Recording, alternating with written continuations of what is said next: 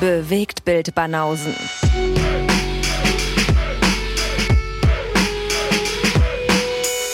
Filme, Kino und Serien, bis ihr kotzt. Lecker Schulter ist. Oh, das perlt aber auch wieder. Mm. Schulter ist am Nachmittag, gibt nichts Besseres Mhm. aus der Dose. Genau. Die Bewegtbildbanausen. Yes. Once again. Ja, Episode 339. Wie viel Bewegtbildbanausen äh, Podcast-Menschen brauchst du, um eine Glühbirne einzuschrauben? Na? Weißt du es nicht? 5002. okay. Zwei, die die Glühbirne einschrauben und 5000, die zuhören. Mhm. Und warum müssen wir jetzt schon zu zweit sein, um eine Glühbirne einzuschrauben? Weil wir doch die Bewegtbildbanausen sind, Mensch. Und wir sind so beschränkt, dass wir zu, sogar zu zweit sein müssen, um eine Glühbirne einzuschrauben, oder was? Nein, wir sind Podcaster und selbst bei den einfachsten Dingen, die wir machen und die wir erzählen, brauchen wir halt 5000 Zuhörer, die halt irgendwie uns dabei äh, begleiten. Ja, das haben wir ja neulich schon besprochen, dass das ein Konzept ist, was wir beide nicht so spannend fänden, wenn wir einfach nur den ganzen Tag unseren Alltag irgendwie dokumentieren. Das war doch nur ein Beispiel. Wir Ach machen so. doch auch Vorgeplänke, wo wir unseren, du hast doch auch erzählt, wie du hier beim Arzt saßt und so. Das hat doch nichts mit Filmen zu tun. Das war doch einfach nur, das waren doch Ja, einfach ja. nur Anekdoten. Ja, aber- Musst du denn immer alles zerreden? Nee, ich frage mich nur, willst du jetzt hier anfangen, irgendwelche Glühbirnen auszutauschen oder was? Genau, ja, genau. Du musst Hast das du da was wortwörtlich, vorbereitet? wortwörtlich musst du das nehmen. Ja, ich habe dir ja Weihnachtsbaum dankbar. mitgebracht und wollte die ganzen Glühbirnen von dem Weihnachtsbaum geil, äh, einzeln dann einschrauben mit dir. Okay, cool. Cool, super. Aber jetzt hast du so eine große Bude. Wieso habt ihr keinen Weihnachtsbaum eigentlich? Ach, War das eine Diskussion? Nee, das war noch keine Diskussion. Noch keine. Ja, also ich habe halt Ein kein... bisschen spät jetzt, oder? Wie, warum denn? Man kann doch immer noch einen Weihnachtsbaum, also Ja, so fünf Tage vorher, weiß ich nicht. ihr, Hast du ballert denn auch, einen Weihnachtsbaum? ihr baut auch fünf Tage nach Silvester, ballert ihr hier Böller, oder? ja, ist so Latte. Klar, warum nicht? Den Rest des Jahres. Nee, Böllern bin ich ja eh nicht so ein Fan von. Das wissen Freunde unseres Podcasts, dass du äh, da kein Freund von bist. Ja, mir, ich finde das ist halt für die Tiere. Und außerdem es wird halt übelst viel Kohle verballert, Alter, für nix und wir. Ich finde es auch voll, totaler Schwachsinn. Mich interessiert es überhaupt nicht. Also früher fand ich es flashing, natürlich, wo ich klein war und dann Hundehaufen in die, in die äh, zum Explodieren gebracht habe. Mhm. Mit irgendwelchen Böllern, die noch rumlagen und die irgendwie noch nicht äh, Ja, ja, eben, ist ja was anderes. das, äh, zumindest. Das war meine, Bö- genau, das war so meine aktive Böllerzeit, aber äh, je älter ich wurde, desto unsinniger fand ich das auch. Da gab es eine aktive Böller. Ja, so als Kind rennst du ja schon durch die Gegend mit deinem BMX-Rad und sammelst irgendwelche Böller ein, die nicht, die halt noch, Ja, klar. die noch funktionieren. Da kann ich ja nicht sagen, dass ich das da schon scheiße fand. Mhm. Aber später halt. Mit So. 70, da fand ich nicht mehr geil. Okay, gerade sagen, hat letztes Jahr ist aufgehört. Genau. Ja, nee, das ist ja in manchen Schweizer Städten ist das ja schon komplett abgeschafft. So Feuerwerk um Mitternacht. Auch verboten jetzt, also vom Gesetz her oder wie abgeschafft? Das weiß ich gar nicht, aber zumindest so die größte Supermarktkette verkauft kein Feuerwerk mehr. Ah ja, die fördern das also nicht mehr. Ja. Finde ich, äh, würde ich unterstützen. Ja, ist ist wirklich super. Unsinn. Ist, äh, Haben sie doch hier auch mal gemacht, oder? Und dann sind halt alle irgendwie nach Polen gegangen, um Böller zu kaufen. Ja. Ich weiß gar nicht, ist das jetzt eigentlich, äh, wie ist denn das denn jetzt in Deutschland in den Supermärkten? Gute Frage. Ich kaufe hier kein Feuerwerk, insofern blicke ich da auch nicht mehr durch, was man darf und was nicht darf. Und ich glaube, das war nur so ein Experiment, was ein Jahr durchgezogen haben. Im nächsten Jahr war es, glaube ich, Ist haben schon wieder, haben sie wieder gemacht. erledigt, Meiner. Meinung nach ja. okay. Super. Sicher bin ich mir nicht. Mhm. Aber spätestens doch, wenn du am 1. Januar dann äh, wach wirst und dann auf die Straße gehst, spätestens dann weißt du auch, Alter, es ist alles verdreckt, überall liegen diese Reste rum und du denkst, Alter, das ist, äh, warum? Sieht nicht schön aus. Ja. Schön die Stadt einfach mal vergewaltigt. Was soll der Scheiß? ja, stimmt schon. Je nach Stadtteil sieht's danach echt aus wie im Kriegsgebiet, er ist übel. Auf jeden Fall. Das hat mich dann zu der Entscheidung gebracht, dass ich ein Haus in Zehlendorf kaufen werde. Ah ja? Ja, da wird nicht so viel geböllert und da habe ich meine Ruhe. Da wäre ich mir mal gar nicht so sicher. Meinst du, da wird auch geböllert? Ja. Mhm. Aber dann doch in ihrem und eigenen Garten, der dann Ruhe und so. Also, Ich würde dann so in den äh, Nachbargarten würde ich einfach was reinschmeißen. ja. Ich weiß nicht, ich bin mir nicht so sicher, dass es da so viel ruhiger ist.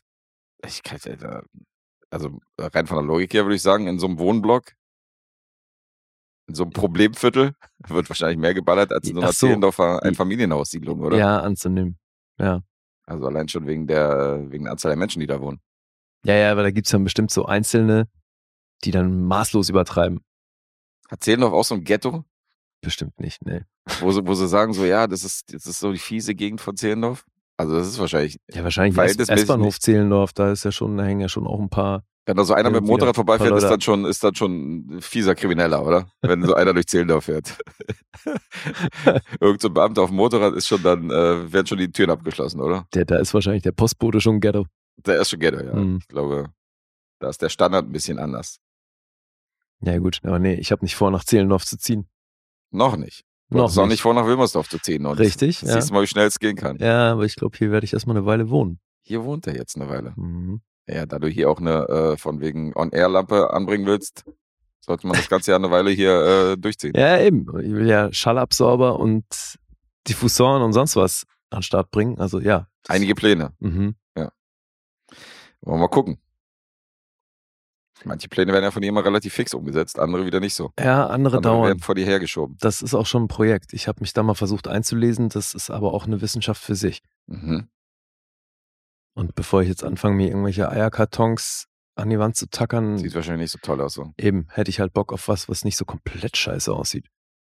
Aber wir könnten doch die Eierkartons dann verstecken, indem wir so unsere, äh, unsere Galerie hier aufhängen von den Supportern des Mhm. Monats und so. Genau. So Gemälde halt einfach drüber hängen. Verkleinern wir den Raum einfach nochmal um zwei Meter. Ist doch gut für den Sound, wenn ich das richtig verstanden habe. Das schon, Siehst ja. du? Aber ich glaube, es geht noch eine Ecke geiler. Das geht noch eine Ecke geil. Na gut, ich bin gespannt, was du dir ausdenkst. Na, ich glaube, ich will mal mit der Decke anfangen Mhm. und dann halt so die beiden Wände hier. Und die Decke wird dann so mit, äh, mit so verschiedenen Stoffbezügen und so einfach abgehangen, so dass es aussieht wie so eine Kunstinstallation, wenn du hier reinkommst. Oder? Nee. Nee, da gibt's ja so Platten, die du entweder, entweder hängen kannst oder auch direkt ranschrauben oder kleben sogar. Brauchst du Platten? Ich habe welche. mein ganzer Keller ist voll. Willst du noch ein paar Platten loswerden? wenn du ne? willst, kann ich dir ein paar Platten geben, ein paar aussortierte. Okay. Was willst du denn für Platten loswerden? Ja, so eine alte Boys to Men Slow Jam Maxi brauche ich jetzt nicht wirklich noch. Also ich kann mir nicht vorstellen, dass ich mir irgendwann auflege. Und die feiere ich auch nicht, wenn ich die in die Hand nehme und Ja. sage, so, Alter, hier, Boys to Men. So, wenn ich jetzt ankomme und sage, ich will äh, End of the Road hören, dann sagst du, ja, muss ich auf Spotify zurückgreifen. Habe ich nicht mehr auf Vinyl. Im Moment habe ich die Platten noch nicht verschenkt an jemanden, der sein Zimmer abhängen will. Insofern, im Moment könnte ich dir damit noch helfen. Ja. Mit End of the Road auf Nee, Vinyl. das wäre auch nicht wirklich ein geeignetes Material. Okay, verstehe. Du meinst andere Platten. Ja. Mhm. Ja, aber da arbeite ich dran. Also es wird auf jeden Fall noch einen Moment dauern, aber der Plan ist ja schon, zumindest mal diesen Raum hier ein bisschen akustisch ein bisschen besser zu gestalten. Work in progress. Ja, ja, da geht ja noch einiges. Ja, ich glaube, du musst, äh, du musst mal einfach wahllos random in die Episode 162 oder so reinhören oder 52. Und dann hast du nicht mehr so viel am Sound rumzumäkeln, den wir heute haben, weil es hier ein bisschen mehr halt oder so. Ja, Das ist harmlos. naja. Wir wollen uns ja weiterentwickeln. Wir wollen uns weiterentwickeln, natürlich. Ich Denn meine, äh, Stagnation ist äh, der Tod ja, des klar, Fortschritts. auf jeden Fall. Jetzt wird's aber philosophisch, Ja. Alter. Dachte, ich hänge noch was Schlaues mit, mit dran, obwohl Ja. es schon schlau war. Hat funktioniert. Sehr gut. Diskutieren wir jetzt noch ein bisschen über Stillstand im Leben, ja. Ja, ja, gerne. Wir können ein bisschen über äh, Kommunismus und äh, Dabei, du proklamierst hier immer wieder ganz stolz, dass du seit 20, seit über 20 Jahren irgendwie einen unveränderten Lifestyle hast. ist, da ist gar kein Stolz dabei, sondern eher Ach so. Traurigkeit. Ach so, okay. Ja. Ich weiß nicht, ob das äh, erstrebenswert ist, dass man auf die 70 zusteuert und immer noch Playstation-Spiele mit seinen Kumpels zockt und äh, wechselnde Freundin hat und einen relativ jugendlichen Lifestyle hat. Hm, Naja, also ich glaube, es gibt Leute, die landen dann da erst, aber das bei dir ist ja eher das Thema, dass du das halt seit irgendwie 20, 30 Jahren unverändert machst. Das stimmt, ja. Aber ich bin langsam in dem Alter wie dieses Steve Buscemi äh, Funpick, wo er mit dem Skateboard und der umgedrehten Baseballmütze so neben, Hm, okay, neben, den, äh, neben den Kabinen da steht, neben den äh, Lockers und na äh, super. du bist so ein creepy Onkel, ein creepy Onkel. der ewig jung gebliebene. Ja. Mhm. Naja, also wenn du da ein Bedürfnis hast, was zu verändern. Schön mit dem Billie bin Eilish jetzt T-Shirt sicher- unterwegs. da lacht er liebig Oh aus. Gott, ey. Ja, aber das ist aber so Billie Eilish, Alter. Es ist halt wirklich ein extrem verzweifelter Versuch, jung zu wirken. ey. Voll, oder? Ich bin, ich bin voll down mit der jungen Generation. Hier, Billie Eilish, ist voll mein Jam. Total, ja. Ich bin auch oft Suizid gefährdet. Ja, Emo finde ich voll gut. Ja, gut. Da gab es bei einer Bravo gab's mal so einen geilen Artikel, wo äh, Lady Gaga ein Suicidal Tendencies T-Shirt trägt, was ja Vielleicht musst du auch einfach mal aufhören, die Bravo zu lesen gestern. Wird das auch was mit dem Verändern des Lebenswandels? meinst du, ich soll mein Abo kündigen, ja. ja. es ist an der Zeit. Komm. Und dann, wo sie dieses Suicidal Tendencies T-Shirt getragen hat von dieser äh, Heavy Metal Crossover Band aus Mhm. den aus den 80s und 90s, ähm, hat er die Bravo geschrieben, müssen wir uns Sorgen machen? Ey, wenn Ganz nicht mal die großer Stil, Redakteure wissen, Alter, ich so, Alter, wer was? Suicidal Tendencies sind, das ist schon echt dünn. das war wirklich dünn. Oh mein Gott. Da ging mein Skaterherz auf jeden Fall auf Grundeis, als ich das gelesen habe. Ich so, okay. Mhm. Hier kündige ich mein Bravo-Abo. Immer noch nicht gemacht. Aber Ja. jetzt, wo, wo Lee es sagt, äh, mache ich das auf jeden Fall. Naja, also vorausgesetzt, du hast halt Lust, da was zu verändern, ne? Das wäre wär doch mal ein guter Ansatz. Aber immer doch, ich bin doch kein lustloses Wesen. naja, immer doch. Also, Stagnation warum, ist Stillstand. Ja, aber warum stagnierst du denn seit über 20 Jahren? Das ist ja kein Stagnieren, das ist ja einfach ein ähm, Wie jetzt? Hast du auch gerade gesagt. Enjoying the life. Going with the flow. Also was jetzt? Hast du ein Bedürfnis nach Veränderung oder nicht? Was mein Lifestyle angeht? Ja. Natürlich nicht. Natürlich nicht, sagt er. Ja. Was eine Frage, das Alter. hier doch nicht so. Living the dream. okay, ja, gut.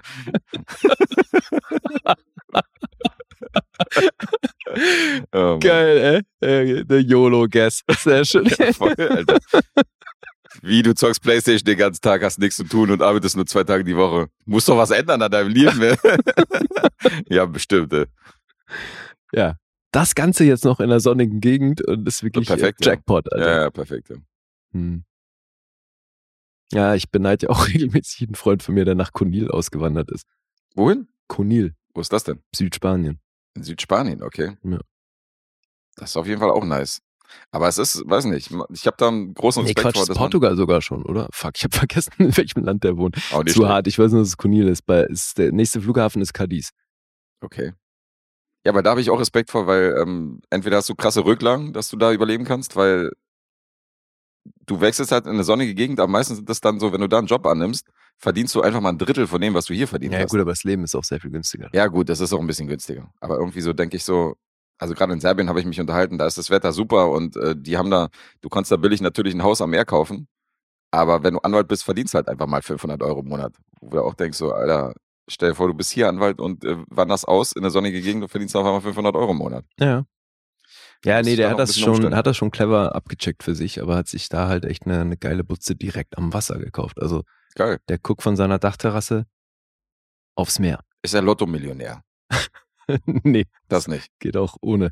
Weil, wie gesagt, das, also dort, das Leben ist schon auf jeden Fall eine Ecke günstiger. Okay. Ja, gut, aber du musst ja trotzdem was machen. Und Ja, ja, ja, wie gesagt, das hat er vernünftig abgecheckt. naja, das, geht. das geht alles klar. Aber deswegen, da denke ich mir halt auch immer, ja, der hat halt fast das ganze Jahr über echt geile Temperaturen. Ja. Also wenn man, wenn man natürlich Wert aufs Wetter legt, ist man in Deutschland äh, meistens nicht so gut bedient. Vor allem jetzt stell mal vor, der trinkt auf seiner Dachterrasse seinen Kaffee morgens, dann spaziert er runter, ist in fünf Minuten im Wasser, schwimmt da erstmal eine Runde und beginnt so seinen Tag. That's completely outrageous. Das ist großartig, Alter. Für uns natürlich outrageous. Ja. Siehst du, ich gehe hier ins Hallenbad. Auch schön. Ja, es, es geht noch besser. Es geht noch eine, gibt noch eine Steigerung zu äh, unserem Standard. Aber Ja. man muss ja auch ein bisschen Raum nach oben lassen. Na gut, wir arbeiten drauf hin. Wir arbeiten darauf hin, ja genau. Also supporten. Unbedingt. Wir wollen auch auf, auf der Dachterrasse mit einem Blick aufs Meer unseren Kaffee trinken. Im Moment, Wir würden sogar von dort podcasten. ich würde sogar anfangen, Kaffee zu trinken. Ach, dafür, Dafür. dann schon, ja. Dafür würde ich dann noch einen Kaffee Okay. trinken. Genau, wir würden, äh, wir würden von da podcasten. Wir würden euch nicht im Stich lassen. Hm. Dass ihr sagt so, ey, ihr habt uns reich gemacht und jetzt, äh, jetzt lassen wir euch hängen. Nee, nee, so nicht. Ihr, Nee. Ihr kriegt euer, trotzdem euer Stoff. Ja. Auch reiche Menschen gucken Filme. Da ist was dran, ja. Noch ein schlauer Satz von mir heute. Mensch. Guess, was ist denn heute los? Wahnsinn. Ja. ja, wie sieht der Fahrplan für heute aus? Wir haben zwei gemeinsame Projekte. Das heißt, wir fangen mit einem von denen an und das andere bringen wir am Ende. Und dann hat jeder noch seinen eigenen Kram dabei. Und jetzt geht's los mit dem Weihnachtscontent, weil äh, beide Filme kann man durchaus als Weihnachtsfilme bezeichnen. Und äh, Ja. unsere Auftragsreporter nicht, dass sie uns äh, nicht, dass die uns nur jeden Monat irgendwie noch äh, zuballern mit 30 Filmen, die wir noch gucken müssen. Diesmal sind auch noch Weihnachtsfilme dabei. Das heißt, ja, diesmal müssen wir uns auch noch dafür, darum kümmern, dass die noch irgendwie rechtzeitig vor Heiligabend äh, released werden. Mhm. Also äh, Na gut, da das Auftragsfilme für Dezember waren, kommt es wahrscheinlich hin, oder? Ja, aber normalerweise sagen wir, okay, den machen wir dann irgendwie in der letzten Dezemberwoche oder in Mhm. der letzten äh, Novemberwoche oder wann auch immer. Das ging ja diesmal nicht, weil wir diesmal auch ein bisschen kalkulieren mussten, dass die Filme rechtzeitig rauskommen. Naja, ist ja nicht so, als würden wir heute alle davon abfrühstücken. Da kommt ja noch was. Ja, aber alle bis Heiligabend. Die mussten Ja. trotzdem zeitlich ein bisschen Ja, kalkulieren. ja, nee, das auf jeden Fall. Ja. Ja. Und heute sind es zwei. ja, ein paar Supporter hatten ja Gnade walten lassen, gerade so aus der, aus der äh, Azubi, aus dem Azubi-Dunstkreis. Mhm. sind ja von der Laufzeit dann, also von ihm, der Kurzfilm, den wir mit Hoffi besprochen haben, und der heutige Film von unserem nagelneuen äh, Auftragssupporter. Die sind ja von der Laufzeit dann doch so überschaubar, dass ich denke, okay, haben wir zum Jahresende jetzt keine drei Stunden Schinken auf, auferlegt bekommen. Das ist ja ganz nett. Voll nett. Cool. Und selbst der zweite Film heute ist ja, auch Ja. nicht besonders lang. Also man konnte wirklich halt beide Filme heute zusammen, da haben wir sonst Filme, die länger sind. Aber ich glaube, das Genre der Weihnachtsfilme allgemein, Ist da kurz, fällt mir ne? jetzt keiner ein, der jetzt irgendwie drei Stunden geht, oder? Jetzt massig Überlänge hat. Wahrscheinlich nicht. Die sollen ja auch alle so ein bisschen familientauglich sein. und Mhm, äh, wenn das du da es so wahrscheinlich, ja. Wenn du da so einen 180 Minuten Weihnachtsfilm rausbringst, ist es wahrscheinlich kontraproduktiv. Naja, für sowas zeigen sie dann irgendwie zehn Gebote oder sowas. Ja, gut. In so einem Bibelkram. Monumentales Zeug. Ja. Aber das ist ja mehr so, das ist ja dann mehr so Ostern, oder? Fernsehprogramm. Echt? Bringen die nicht auch an Inhalt. Weihnachten irgendwas? Ich meine, da geht's doch auch irgendwie um Jesus. Ja, aber ich glaube, so, also so ein Jesus von Nazareth und so diese klassischen Bibelfilme sind, glaube ich, mehr so, laufen mehr Ostern. Das Mhm. Leben des Brian natürlich als ganz vorne mit dabei, als großer. Naja, gut, aber er, Großer er gibt ja auch irgendwie Sinn. Ne? Also ich meine, das war ja ein Comeback. Hat keiner kommen sehen. Das Eben, ja. So gesehen Ja. ist Ostern wahrscheinlich das größere Happening, aber so. Besser als Sister Act auf jeden Fall, das Comeback. Ja. Gut. So, wir fangen an mit, du hast es schon angesprochen, das ist ein Fernsehfilm, der 48 Minuten geht. Mhm. Also eine Art Fernsehspecial und heißt Emmett Otter's Jug Band Christmas. Aus dem Jahr 1977. Genau. Ich habe es auch angekündigt, dass wir einen nagelneuen Auftragssupporter im äh, Portfolio haben. Und den haben wir jetzt einfach mal Dennis den Dritten getauft. Mhm. damit er nicht äh, sich von dem, damit er sich auch ja unterscheidet von dem, von dem Fußvolk, der auch angestellt ist bei uns und der unsere Drecksarbeit immer macht, sondern ähm, der soll auch vom Namen her ein bisschen feiner klingen. Deswegen ist das Dennis der Dritte und das ist sein Nachbar und die kennen sich sogar und die haben damit noch einen dritten Dennis. Wenn der uns anfängt zu supporten, dann weiß ich auch nicht. Oh Mann, ey. Dann brauchen wir wirklich einen neuen Namen. Uns gehen die Namen aus langsam. Ja. Aber ähm, ja, von dem ist dieser Film und für diejenigen, die überlegen, uns zu supporten und die überlegen, wann die uns supporten, es ist auch nicht wichtig, ob ihr Ende des Monats oder Mitte des Monats irgendwie an Bord kommt. Ihr kriegt von uns als äh, Eröffnungsgeschenk quasi immer ein Los schon mal für den Lostopf. Und die Auftragssupporter kriegen auch immer einen Auftragsfilm, selbst wenn die am 28. November da irgendwie äh, beitreten. Mhm. Und ähm, da hat er uns auch einen sehr exquisiten Film als Eröffnungsfilm genannt, nämlich Der Clou. Also den haben wir auf jeden Fall auf dem Schirm. Den bringen wir dann auch demnächst, aber das sind natürlich dann, die Eröffnungsfilme sind natürlich nicht die Filme, die wir dann eventuell, äh, die wir dann eventuell mal ein bisschen schieben. Mhm. Geil. Aber äh, ihr müsst jetzt nicht immer bis zum ersten warten, um uns zu supporten, sondern ihr kriegt auch sofort euer, eure, eure Macht, sei es Auftragsfilm oder sei es Losfilm. Insofern. Insofern ist das jetzt ein offizieller äh, zweiter Auftragsfilm für Dezember. Der erste kommt noch. Und äh, Grüße an Dennis den Dritten. Liebe Grüße Liebe Grüße. und herzlich willkommen natürlich. Herzlich willkommen. Ja, wir freuen uns sehr. Ja, bin gespannt, was der uns noch so reinschmeißt. Weil das war, das kam für mich schon echt überraschend, das Ding. Total. Also zum einen, weil ich noch nie was davon gehört habe. Geht mir auch so. Ach echt? Ich- Okay, und wir sind ja beide schon auch Fan von Jim Henson und seinem Schaffen. Eben. Aber das ist, glaube ich, so ein Ding. Hierzulande kam das nicht raus und ist aus den 70ern, aber läuft halt in den USA wohl auch gerne immer wieder zu Weihnachten. Mhm. Und deswegen gibt's halt in den USA viele Leute, die mit dem Ding aufgewachsen sind. Mhm. Und das, ja, da haben wir natürlich andere Filme, auch von Jim Henson, aber der hat's irgendwie nie zu uns geschafft. Ja, wir haben es Mal erwähnt, dass wir große Muppets-Fans sind, sind. Und ich habe ja auch die Muppet-Box, wo viele Filme von denen drin sind, auch Mhm. aus den 70ern und so, die alten. Ja, aber da ist der auch nicht drin. Aber der ist nicht mit drin, weil das, wie gesagt, dieses TV-Special ist. Aber ab und zu liefen ja auch hier im deutschen Fernsehen so diese TV-Specials von irgendwelchen Fernsehern. Also ich kann mir schon vorstellen, dass der irgendwann mal irgendwo im ZDF oder sonst wann lief, so um die Weihnachtszeit. So wie dieses Charlie Brown zum Beispiel Weihnachtsspecial finde ich ja auch immer sehr schön. Das äh, Mhm. ist ja auch, glaube ich, ein TV-Special, was da mit diesem tollen Song, wie hieß der nochmal, irgendwie Home for Christmas oder so, Coming Home for Christmas, irgendwie sowas. Also Das Charlie Brown Weihnachtsspecial mag ich zum Beispiel auch sehr, sehr gerne. Ja, jetzt raten wir erstmal Punkte. Stimmt. Ähm, ähm, ähm, ähm, ähm. Ich sage siebenhalb bei dir. Okay. Ich sag bei dir eine 7. Mhm. Emmett Orders Jug Christmas. Möchtest du hier die Chuck Story. Band Christmas. Ach ja, Jug Band Christmas, genau. Ja. Möchtest du hier die Story zusammenfassen oder äh, später bei dem anderen Weihnachtsfilm? Ich kann das gerne machen. Do it. Also, wir haben es ja schon angerissen, das sind hier alles Puppen. Weil Was? Jim Henson. Gleich hier wieder eine Illusion zerstört. Ja, tut mir leid. ja, es ist nur deswegen, weil es halt äh, wild zusammengewürfelte Tiere sind. Es geht um Emmett Otter. Das ist, Ja, hier die Muppets einfach diffamiert. Wild zusammengewürfelte Tiere. naja, es sind ja nicht die Muppets. Na, es sind schon Muppets. Es Muppets, sind Muppets von Jim Henson, aber es sind nicht die Muppets, Digga. naja, Muppets sind die Puppen von Jim Henson. Egal in welchem Kontext. N nee, Du meinst jetzt, es sind Muppets sind Kermit und Fozzie und wie sie alle Das heißen. sind die Hauptmuppets. Aha, die heißen aber nicht die Hauptmuppets, sondern die heißen The Muppets, Alter. Fick dich doch, was ist denn los? Das sind die Main Muppets, aber es sind doch trotzdem Muppets, die du hier siehst. Die Puppen. Digga, die Filme, wo Kermit und Co. drin sind, die heißen The Muppets in Manhattan.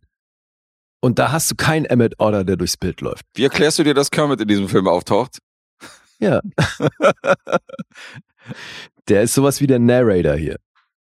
Ein Muppet als Narrator in einem Nicht-Muppet-Film. Ich bitte dich. Na, natürlich ist es ein Muppet-Film, aber Okay. nicht von den Muppets. Ja, Alter. okay, das reicht mir schon. Natürlich sind das auch Muppets, das heißt aber auch nur, dass es Puppen sind. Und als ich gesagt habe, hier sind hier Puppen, dann bist du aus allen Wolken gefallen, ey. This is supposed to be fun. Ja, ich krieg schon wieder Puls. Mit Anrede sogar. So, Warst du schon bei der Handlung? Nee, noch nicht. nee, ich war dabei, Emmett Otter vorzustellen. Der ist, wie es sein Name verrät, ein Otter.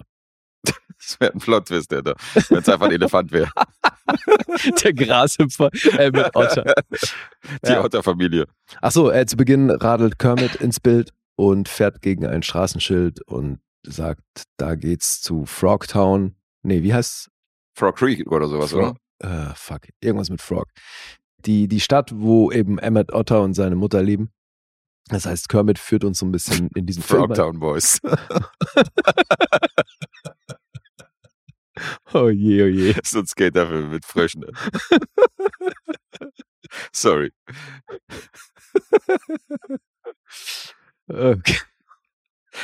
Ich denke sofort in irgendwelchen, das, ist, das sind die Episodentitel, Alter. Ich denke dann sofort irgendwelche Film, Ja, Filmtitel um, wenn du irgendwas sagst. Oh Mann. ja, stimmt. Also den haben sie ja ausgelassen. Die hätten sie auch eh Frog Shop Boys nennen können oder so, die Band. Ja, auf jeden Aber Fall. sie heißt Emmett Otters. Ganz, geht auch wahnsinnig toll über die Zunge. Emmett Otters Jug Band Christmas. Mhm. So heißt dieser Film. Ja, und also nachdem uns Kermit erzählt hat, dass jetzt die Handlung eben in diesem Dörfchen namens Frog irgendwas spielt, sehen wir Emmett Otter und seine Mutter im Boot. Er rudert, sie singt und die sind eigentlich glücklich, aber battlearm. Das wird auch gleich etabliert und dann singen sie einen ziemlich abgefahrenen Song gleich zum Einstieg über den Badeanzug von Oma Otter Mhm. die war wohl ein bisschen mehr und deswegen war da sehr viel Stoff involviert und da haben sie einen ziemlich geilen Song. Damit steigt der Film ein. Und die rudern nämlich zu dem nächsten Steg, weil die beruflich macht die Mutter die Wäsche von den Leuten in dem Dorf. Er hat auch noch ein paar andere Sidegigs irgendwie und Order, also der Emmett ist auch so ein kleiner Hustler, also die schlagen sich so durch und wir erfahren eben, die haben gerade so das, was sie zum Leben brauchen. Und jetzt steht Weihnachten vor der Tür und irgendwie wollen sich halt trotzdem beide was Besonderes schenken. Die Mutter sagt zu Emmett immer noch so, hey, jetzt hör mal auf, über Weihnachten zu reden und so. Wir haben schon nicht genug für, für einen Alltag. Wie sollen wir dann was für einen besonderen Tag haben? Ja, jetzt gibt's in diesem Dorf eine Talentshow und das Preisgeld sind 50 Dollar. Und jetzt kriegt sowohl die Mutter als auch Emmett eine eigene Motivation an dieser Talentshow mitzumachen, weil zusammen sehen sie in einem Laden eine Gitarre, in die sich Emmett verliebt. Die kostet 40 Dollar und dann will die Mutter ihm die kaufen und deswegen beim Talentwettbewerb mitmachen. Und was will Emmett seiner Mutter? Ähm, will ja auch irgendwas kaufen, ne? Äh, ja. Was war das noch? Das kriege ich jetzt gerade nicht mehr zusammen. Was will er ihr denn kaufen, ne? Krass. Ja, er hat auch eine Motivation und will deswegen mitmachen und gründet eine Band mit seinen Freunden. Mhm. Natürlich gibt es eine Das hat, irgendwas mit dem Wäschewaschen zu tun, weil sie ja, äh, weil sie ja, um Geld zu verdienen, ja auch so die äh, Wäsche schneidert und wäscht für die.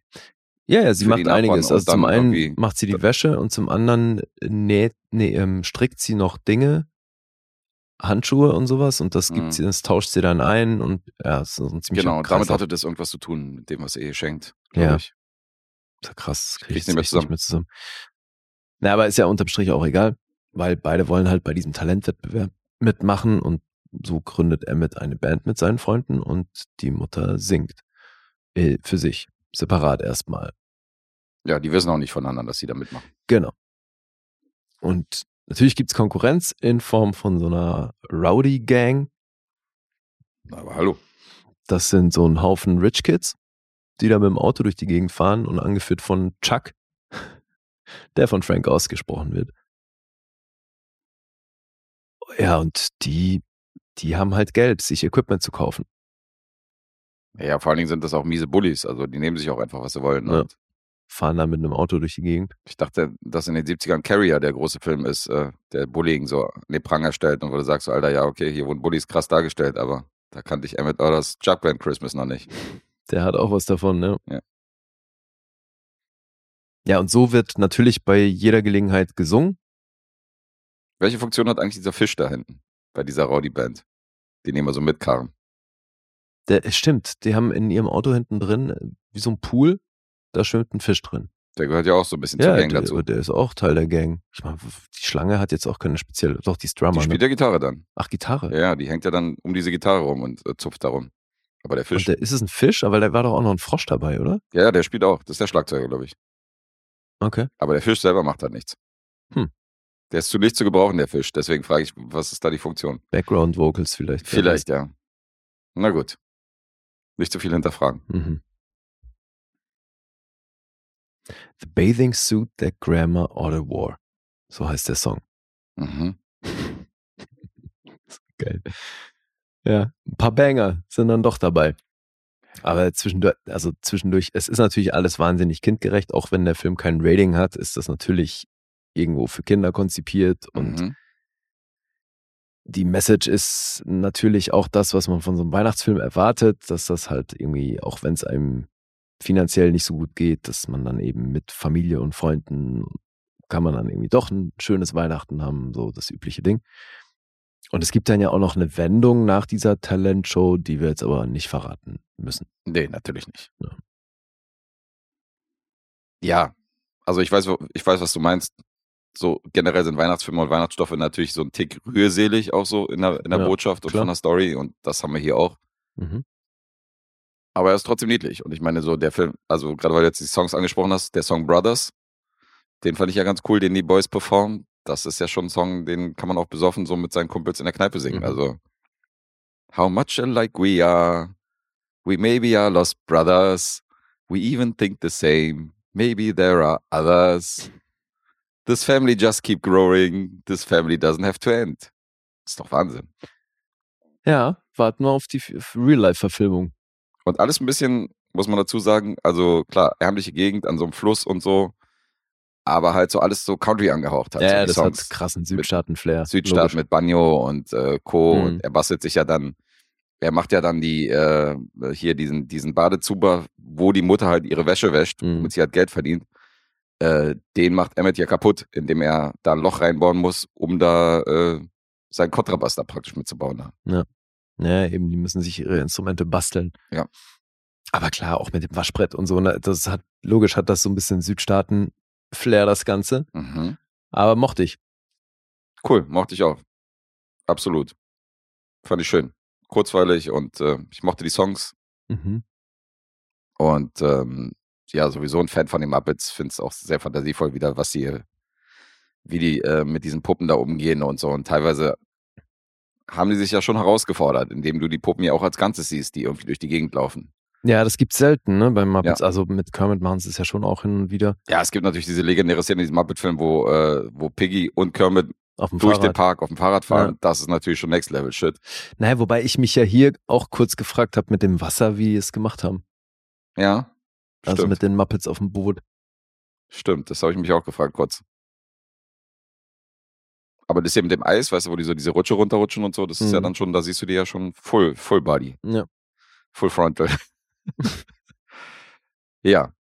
Und das Emmett Otters äh, Jug Band Christmas. Ja, sind wir, ja, glaube ich, sind wir uns relativ einig. Mit 48 Minuten macht mir nicht viel, viel zu verkehrt, viel verkehrt. Und äh, da gucke ich mir lieber dieses TV-Special an, anstatt das Star Wars-Special mir nochmal anzugucken, was äh, der Azubi-Kollege da reingeschmissen hat. Da kam eine Doku dazu raus, habe ich gelesen. Gerade eben. Ah, ja. Jetzt vor ein paar Tagen oder Wochen. Die heißt, glaube ich, auch A Disturbance in the Force. Mhm. Und da geht's um diese Doku, äh, äh, um, um dieses Special und was die geritten hat, überhaupt sowas zu machen und wie es Okay. dazu kam und so. Mhm. Ja, dass sie auch da alle zugesagt haben, ist ja auch, dass die alle dabei waren letztendlich, die Naja, eben. diesen ikonischen Film auch gemacht haben. So. Wenn du jetzt sagst, so, ja, keine Ahnung, was Mark Hamill da geritten hat, in diesem Special da mitzumachen, aber wirklich sämtliche Figuren und sämtliche Schauspieler ist dann schon, das ist dann natürlich schon traurig.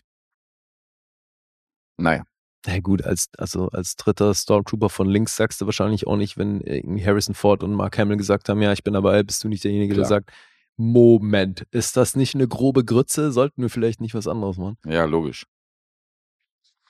Na gut. Ich äh, kann das differenzieren von den Star Wars Teilen. Ansonsten bin ich froh, dass äh, vor diesem Podcast, dass mir dieses Special bis jetzt flöten gegangen ist. und die Star Wars-Reihe für mich äh, ikonisch für sich steht, bis ich dann das Special gesehen habe und dachte so, okay, hier will jemand am Thron sägen. Mhm. Aber ich äh, ändere nichts daran, dass die Filme trotzdem geil sind. Ja, aber zurück zu Jim Henson. Ja, vier Emmy-Nominierungen gab's für diesen Film. Ach, echt, ja? Mhm. Krass. Gar nicht, gar nicht gesehen oder notiert. Naja, doch.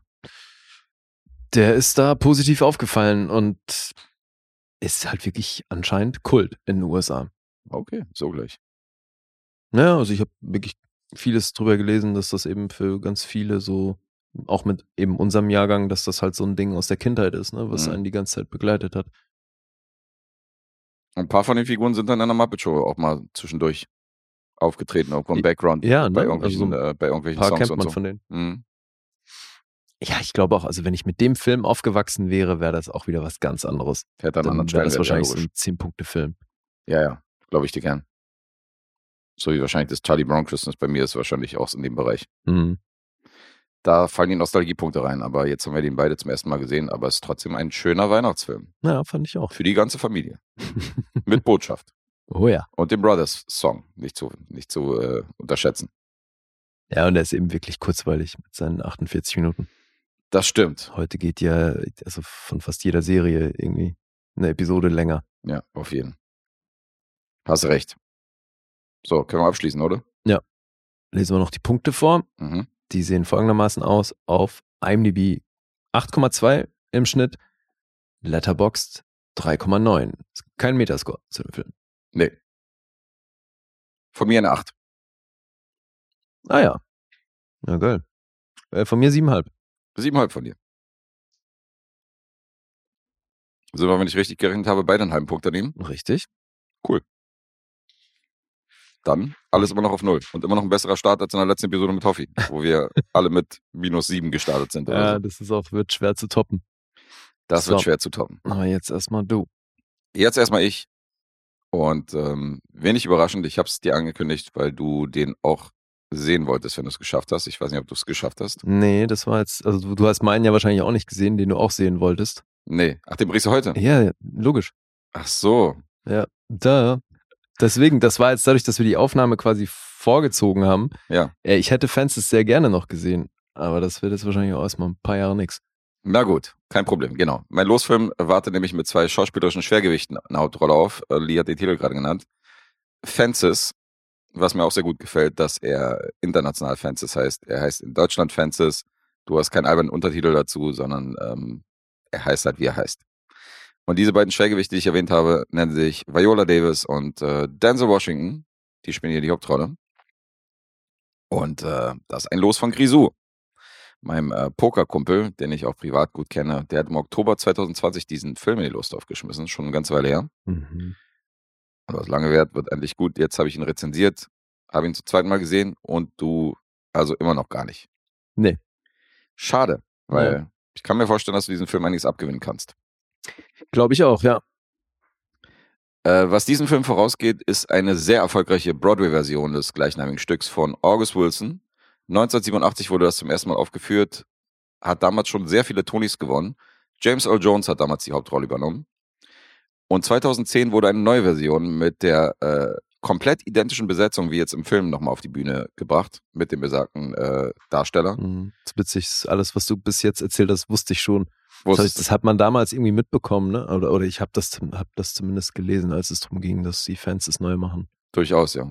Hm. Ich habe auch, ich kenne Ausschnitte von äh, James Earl Jones auf der Bühne. Ich habe Ah, ja. ein bisschen was, davon habe ich ein bisschen was gesehen wiederum. Ja, Denzel Washington hat das Stück tatsächlich damals auch privat gesehen. Mhm. Also äh, bevor er sich irgendwie Er der hat- selbst in den Stoff involviert. ja, genau. Und der hat ja auch das Bühnenstück schon selbst produziert. Mhm. Genau. Ja. Ja, aber du machst auch einen Filmpodcast, insofern hast du ja auch ein bisschen Hintergrundwissen, was andere Filme angeht. Also.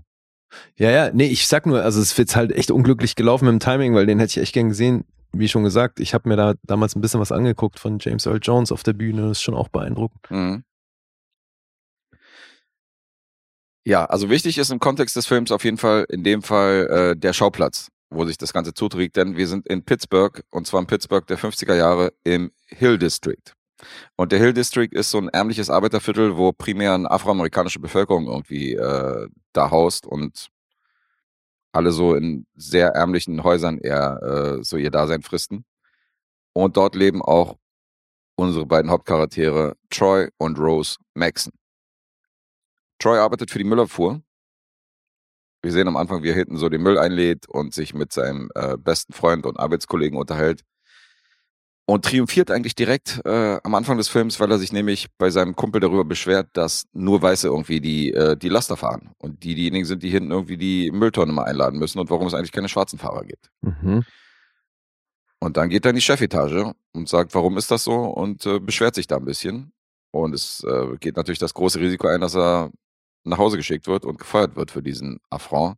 Aber stattdessen setzt er sich dann durch, dass er eine Ausbildung kriegt als Fahrer dieses Müllwagens. Und äh, das sorgt natürlich dafür, dass er innerlich ziemlich triumphiert und das auch nach außen äh, seinen Leuten zeigt, dass er, was er da erreicht hat und was er so gebracht hat. Also generell ist er ein Typ, der schon gern über sich selbst redet. Aber seine Umwelt und die Leute, die ihn kennen und er selbst wissen, die besten Jahre sind vorbei. Mhm. Der Bart und die Haare sind ergraut, äh, Bauch und Arsch sind fett geworden. Früher hat er Karriere gemacht als Baseballtalent, hatte eine Profikarriere als einer der ersten schwarzen Baseballspieler damals in Pittsburgh und hatte viele Talentscouts und war so ein bisschen so der Lo Local Hero. Aber äh, aufgrund einer Verletzung musste er dann seine Karriere au aufgeben und musste dann einen normalen Job irgendwie annehmen. Und das halt zu einem Hungerlohn. Und da ist er dann geendet letztendlich in diesem, in diesem Job.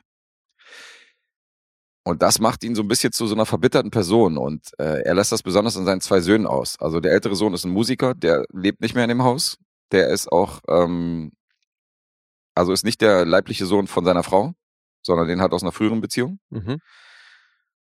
Und der kommt halt ins Haus nur, wenn er halt irgendwie 10 Dollar geliehen haben will oder so und macht ihm, der Vater leiht ihm dann irgendwann diese 10 Dollar, aber natürlich nur mit riesigen Vorwürfen und Ansagen und dass das zu nichts gebracht hat mit anderen an. Das heißt, er, du siehst schon in vielen Momenten, wie er seine Söhne sehr, sehr klein macht und ziemlich viele Ansagen macht. Ähm, und dieser große Sohn buhlt auch um Anerkennung, wie du auch immer wieder mitbekommst, dass er will, dass der Vater ihn zum Beispiel in seinem Club besucht, wo er dann Musik spielt und er sagt so, nee, in dem Club hängen nur Gangster rum und äh, er sagt so, ja, komm mal vorbei und ich habe da wirklich so ein paar Fans und bin richtig gut geworden und der Vater antwortet halt darauf, dass er lieber schlafen geht um 20 Uhr. also da siehst du schon, dass, äh, dass diese, dieser, äh, dieses Buhlen um Anerkennung, dass das äh, nicht auf, also nicht auf Gegenseitigkeit beruht. Und dann gibt's da noch den Teenager-Sohn, der wiederum äh, spielt Football, will halt im Football Karriere machen, wie sein Vater schon Sportkarriere gemacht hat. Und der Vater will gar nicht, dass er irgendwie, äh, dass er das gleiche Leben führt wie er, weil er natürlich unter dem Deckmantel des, er will seinen Sohn schützen und du siehst, was aus mir geworden ist, Mhm. Will aber nicht, dass der Sohn erfolgreicher wird als er. Das ist nämlich die Theorie von seiner Frau, dass er deswegen irgendwie ihn versucht klein zu halten, damit er eben nicht der große Footballstar wird, weil ihm ja die Baseballkarriere äh, verwehrt geblieben ist. Mhm. Und das ist so diese Charakterstudie dieses Films. Also Ja, so ein verbitterter Typ halt, ne? Genau, verbittert. Als die Familie dann irgendwann im Laufe des Films dann auch mit dem Tod konfrontiert wird, hält er das von persönlichen Angriff vom Teufel, schreit dann aus dem Fenster, dass, äh, dass, er, dass er sich auf jeden Fall nicht hier kampflos hergibt und ähm, baut dann wie, Berser wie ein Berserker einen Zaun um dieses Haus. Das ist halt der besagte Titel. Um den Teufel praktisch draußen zu lassen. Okay. Also es wird schon vorher dieser Zaun erwähnt, weil er mit seinem Sohn halt irgendwie diesen Zaun bauen will und der Sohn hilft ihm aber dabei nicht und deswegen untersagt ihm auch das Footballtraining mit anderem dran, weil er sagt, du kommst deinen häuslichen Pflichten nicht nach. Mhm. Und dieses Zaunbauen um das Haus, wo er auch mit seinem Arbeitskollegen drüber redet, wo der Arbeitskollege zu ihm sagt, ja, manchmal baut man ja nicht nur Zäune, um irgendwie, äh, um die, die draußen sind, fernzuhalten, sondern manchmal baut man Zäune, um die, die drin sind, halt irgendwie drin zu halten. Mhm.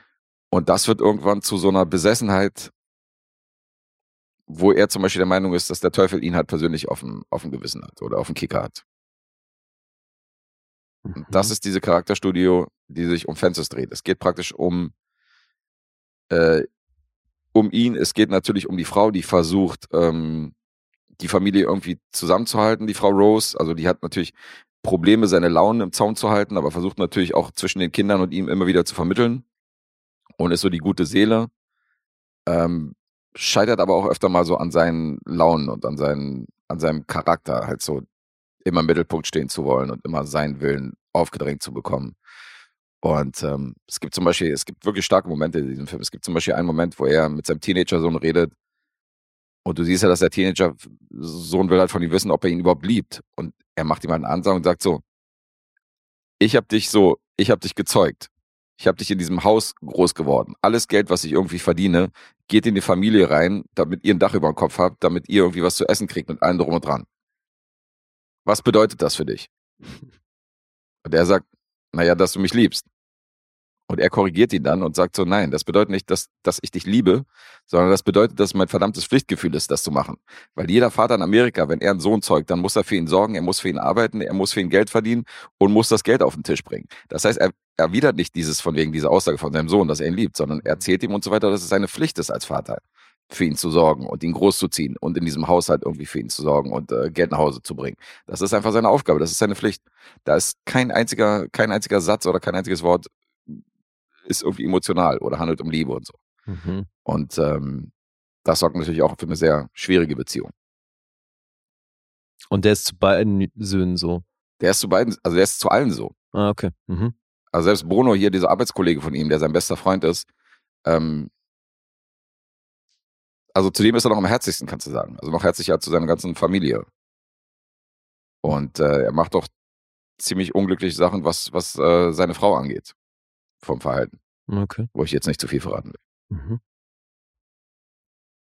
Ja, und du hast es erwähnt, das ist äh, die Regiearbeit von Denzel Washington, der sich ähm, nach 114 Auftritten auf dem Broadway dann natürlich so vertraut gefühlt hat mit dem Stoff, dass er gesagt hat, früher hätte er das wahrscheinlich nicht verfilmen wollen, aber nachdem er auf dem Broadway gespielt hat, mit der Besetzung mit und dran, wusste er exakt, wie er es haben will, wie die Leute ticken, wie die Chemie zwischen den Schauspielern ist und hat gesagt, genau so setzt er das als Film um. Hast du, weißt du denn, ob er am Broadway auch Regie geführt hat? Hm, nee, glaube nicht. Weil ich meine mich zu erinnern, dass es am Broadway auch produziert hat Ja, und er deswegen auch den Wunsch hatte, Fences als Film zu produzieren. Ähm, da hat er es aber produziert, hat er ob auch er jetzt Regie geführt. Ob er jetzt bei der Wiederaufführung auch da äh, Regie geführt hat bei der Broadway-Aufführung, das kann ich dir nicht sagen. Da bin ich mir jetzt nicht sicher. Okay. Was ich interessant fand, also er hat auch den Film produziert. Mhm. Äh, die Autoren-Credits allerdings, die gingen zu 100% an August Wilson. Das ist der einzige Autor, der, gefilmt, äh, der aufgeführt worden ist in den Credits. Und Mhm. August Wilson ist ja der Typ, der auch äh, die Vorlage geschrieben hat von dem, von dem Broadway-Stück. Obwohl Denzel Washington und Spike Lee am Drehbuch mitgeschrieben haben, haben die da, haben die das Ganze uncredit gemacht, damit wirklich 100% irgendwie äh, der Credits an ihn gehen, weil er ist ja auch 2005 fünf gestorben und um ihn zu ehren haben sie gesagt, die wollen keine Autoren-Credits irgendwie im Vorspann haben, obwohl sie am Drehbuch mitgeschrieben haben. Okay. Und August erhielt dann auch posthum sein, seine Oscar-Autoren-Nominierung bei den Oscars. Mhm. Da war er ja schon gestorben. Ja, aber schon, wenn du gerade meintest 2005, das ist schon eine Weile her, ne? Das ist schon eine Weile her, noch vor dem Ja, aber der hat sowieso, also ich weiß nicht, Willst du noch tiefer auf den Autor eingehen oder? Also ich kann erzählen, dass der in Pittsburgh auf jeden Fall eine richtige Größe hat und äh, dass es mehrere Broadway oder Bühnenstücke gibt, die halt auf seiner, aus seiner Feder stammen und äh, der hat auch, der ist halt in dieser Gegend groß geworden und hat halt viel von diesen lokalen Sachen so auf die Bühne umgesetzt. Deswegen ist er besonders in Pittsburgh geehrt worden mit Denkmälern und äh, Statuen. Aber kennst du noch andere Stoffe von ihm oder so? Ja, er ist nämlich, also durch seine Stoffe ist er eben auch in der afrikanisch, Af in der ähm, afroamerikanischen Community halt eine, eine große Nummer. Mhm. Und nach Fences hat Denzel Washington auch bekannt gegeben, dass er die anderen Stoffe von ihm auch umsetzen möchte, filmisch. Mhm. Und dass er die zumindest alle produzieren möchte. Und soweit ich weiß, ist auch der nächste, der kommt. Oh, okay, der ist schon in der Post-Production sogar. Also die haben schon das nächste Buch von ihm verfilmt. Okay. The Piano Lessons, äh, The Piano Lesson. Mhm. Und interessant daran, das wird der zweite Sohn von Denzel Washington, wird den inszenieren. Malcolm. Ach, krass. Malcolm ist der kleine Bruder von, äh, Von na- John David. Genau, von Mhm. John David Washington. Der wiederum wird die Hauptrolle spielen in dem Ding, zusammen mit Samuel L. Jackson. Okay. Corey Hawkins auch dabei. Erika Badu. Yes. Wie cool. Spielt wahrscheinlich wieder eine Voodoo-Priester. Wahrscheinlich. Und das ist äh, The Piano Lessons. Und das basiert, The Piano Lesson, und das basiert eben auch auf einem Stück von August Wilson und wird jetzt scheinbar ein Netflix-Film. Ich hätte gedacht, dass der auch ins Kino kommt. Mhm. Wobei, den bringen sie ja wahrscheinlich für Award Considerations schon auch wieder ins Kino. Ja, aber das Netflix wird dann, hat ja jetzt sogar in, äh, in LA, hast du ja gesehen, haben sie ihr eigenes Kino sogar inzwischen aufgemacht. Mm. Ja, und das wird dann, nachdem Malcolm Washington bisher nur einen Kurzfilm gedreht hat, das wird sein Langfilmdebüt. Ah ja. Ja, ja, deswegen, also Denzel Washington hat sich da schon stark gemacht für die Inhal also für die Stoffe von August Wilson und Mhm. eben echt angekündigt, dass er da alles früher oder später verfilmen möchte. Ja, ja, der ist auch wirklich sehr beliebt in der afroamerikanischen Kultur und Ja. Gesellschaft. Und äh, er war nicht der Einzige, der nominiert war. Also unsere beiden Hauptdarsteller, Denzel Washington und Viola Davis, waren nominiert. Viola Davis hat den Oscar bekommen. Mhm. Äh, Washington ist gescheitert an Casey Affleck in Manchester by the Sea. Ja. Das war das Jahr, wo auch Moonlight den Oscar bekommen hat als besten Film. Also auch da, auch den Oscar hat er nicht bekommen, weil er war auch für den besten Film nominiert. Mhm. Aber war zumindest vierfach im Oscar-Rennen. Und äh, Washington und Davis haben beide den Globe bekommen, zumindest vorab. Mhm. Und haben, was die Broadway-Version angeht, haben auch sämtliche Tonys abgeräumt, die es damals gab. Mhm. Also die haben beide den Tony bekommen und äh, das Stück selbst hat den Tony bekommen, auch mehrfach ausgezeichnet. Ja, Nicht super nur geil die auch dann alle Version Schauspieler 80ern, zu übernehmen. Ja, ist mega. also, Normalerweise hast du ja, dass loyal. einer von den beiden Hauptdarstellern irgendwie mal mitgemacht hat, dann in der Ja. Verfilmung oder so. Aber dass man den kompletten Cast praktisch übernimmt, den Hauptcast, das äh, finde ich schon geil. Ja, aber es ist so logisch. Weißt du, weil wenn du sagst, ja, wir haben das so erfolgreich am Broadway performt, das hat Preise gewonnen, das war entsprechend erfolgreich, warum sollen wir irgendwas ändern?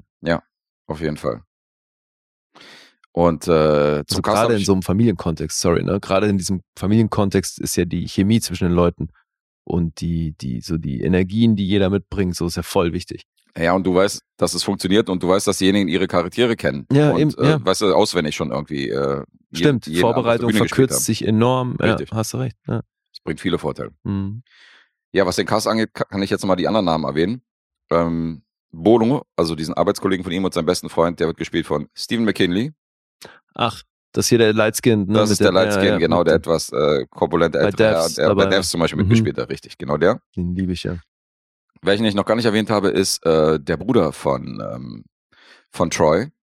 Und der ist aus dem Krieg zurückgekehrt und äh, war psychisch dann danach nicht mehr derselbe. Also ist. Du hast gesagt, dass sie zwei Brüder, äh, dass es zwei Söhne sind. nee, aber der Bruder von ihm, und den habe ich nicht erwähnt. Digga, es der Bruder, dritten, oder was? der Bruder von Troy, das ist der Bruder von Denzel Washington. Ach so. Ach, sorry, von Troy. Okay. Ja. Jetzt. Also ein Onkel, ja. Genau, der Onkel von den Söhnen. Der kam aus dem Krieg und ist seitdem auf dem Stand eines Fünfjährigen. Der wird gespielt von Michael T. Williams, äh, Michael T. Williamson. Ach, Baba. Baba aus Forrest Gump, richtig. Und äh, das ist halt einer, der halt zwar auch irgendwie bei so einer, bei so einer Nachbarin untergekommen ist, aber zieht halt durch die Straßen mit seiner Trompete, ist halt, wie gesagt, ist halt wie ein Fünfjähriger und sammelt halt Blumen ein, die er dann irgendwie äh, Rose dann zu Hause Schon mitbringt. Bisschen witzig. im Hinblick auf Forrest Gump, oder? Weil Baba war ja jetzt auch nicht die hellste Kerze auf der Das ist Torte. schon ein bisschen Typecast. Wobei bei Justified, bei Justified hat er einen richtig fiesen Drogendealer gespielt. Also Der auch in vollständigen Sätzen spricht. der ja? spricht vollständige Sätze, Okay. aber also da war er schon Grund, Grund auf böse auf jeden Fall. Also es äh, Mhm. war nicht ganz so Typecast. Okay. Und äh, ja, Michael T. Williamson dabei. Dann haben wir als Söhne, Russell Hornsby spielt den älteren Sohn. Den habe ich bei The Affair gesehen. Tatsächlich äh, immer wieder Leute aus dem Cast.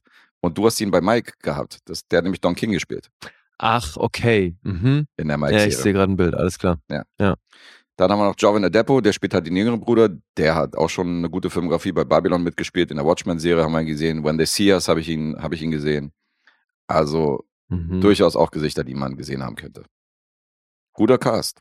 Ja, finde ich auch. Sieht nach einem sehr guten Cast aus. Und halt großes Schauspielkino, also mega Charakterzeichnung, aber super halt dialoggetriebener Film. Ja, klar. Mhm. Also gerade auch, weil du siehst, es beruht auf einem Broadway-Stück, es spielt alles in dieser Straße fast primär oder beziehungsweise auch in diesem Haus oder in diesem Vorgarten und ähm, du musst halt aufmerksam sein, weil den Kontext der kompletten Handlung hörst du halt nur zwischen den Dialogen und zwischen den Monologen und so der, Mhm. der Darsteller. Mhm, okay. Insofern Also sie haben wahrscheinlich wirklich wenig geändert, ne, von den Dialogen aus kann ich mir schon vorstellen, ja. Und du brauchst Sitzfleisch. Also der Film geht halt zwei Stunden 20. Insofern ist das Ja. jetzt, Oh, okay. ist das jetzt auch nicht gerade der kurzweiligste Film. Und gerade so durch dieses Dialoggetriebene äh, ist das nicht für jedermann, sondern ich kann mir vorstellen, dass der eine oder andere den vielleicht als langweilig bezeichnen würde oder als, als äh, C. mhm. Äh, Kommt nicht ganz ohne Länge aus. Also es, die 140 äh, Minuten merkt man definitiv. Okay, krass, ja. Das vielleicht ein bisschen auf der Minusseite, aber dem gegenüber steht natürlich riesen Schauspielkino der äh, Extraklasse, besonders natürlich Denzel Washington und Viola Davis, die hier alles geben. Es gibt eine Szene, wo Viola Davis halt, wo sie halt explodiert und wo sie halt alles rausballert, so was sich halt angestaut hat im Laufe der Jahre. Und die Szene ist, Alter, also das war definitiv die Oscar-Szene. Mhm. Das, äh, da hätte ich ihr auch den Preis gegeben. Das war Geil. großes Kino und Denzel halt mega als dieser verbitterte Mhm. von Ah, ich- Typ, der es nie so richtig geschafft hat. Also großes Schauspielkino. Ja, ich finde es halt auch sympathisch, dass er dann Viola Davis besetzt hat und oder wobei jetzt äh, sei dahingestellt, wer die beiden zusammengeführt hat, äh, ne, ob das irgendeine Casterin am Broadway war oder wie auch immer. Aber mal ganz ehrlich, hätte es jetzt so eine Hollywood äh, Adaption, so eine richtige Hollywood-Adaption gegeben von dem Ding, dann wäre es halt eine, die auf jeden Fall zehn Jahre jünger ist nochmal und Vielleicht. so, ja. ja, ne, finde ich schon alles, macht einen sehr sympathischen Eindruck. Aber wie jetzt diese Länge, wie hat sich die ausgewirkt bei einer zweiten Sichtung? Das ist dann ja eher nochmal von Nachteil oder wurde das für dich irgendwie, konntest du jetzt auf andere Sachen achten? Ich habe das beim ersten Mal schon gemerkt. Also ich habe ihn im Kino gesehen damals Mhm. Und da fiel mir die Länge auch schon auf und dachte, so, das ist schon ein geiler Film, aber der ist schon gut lang.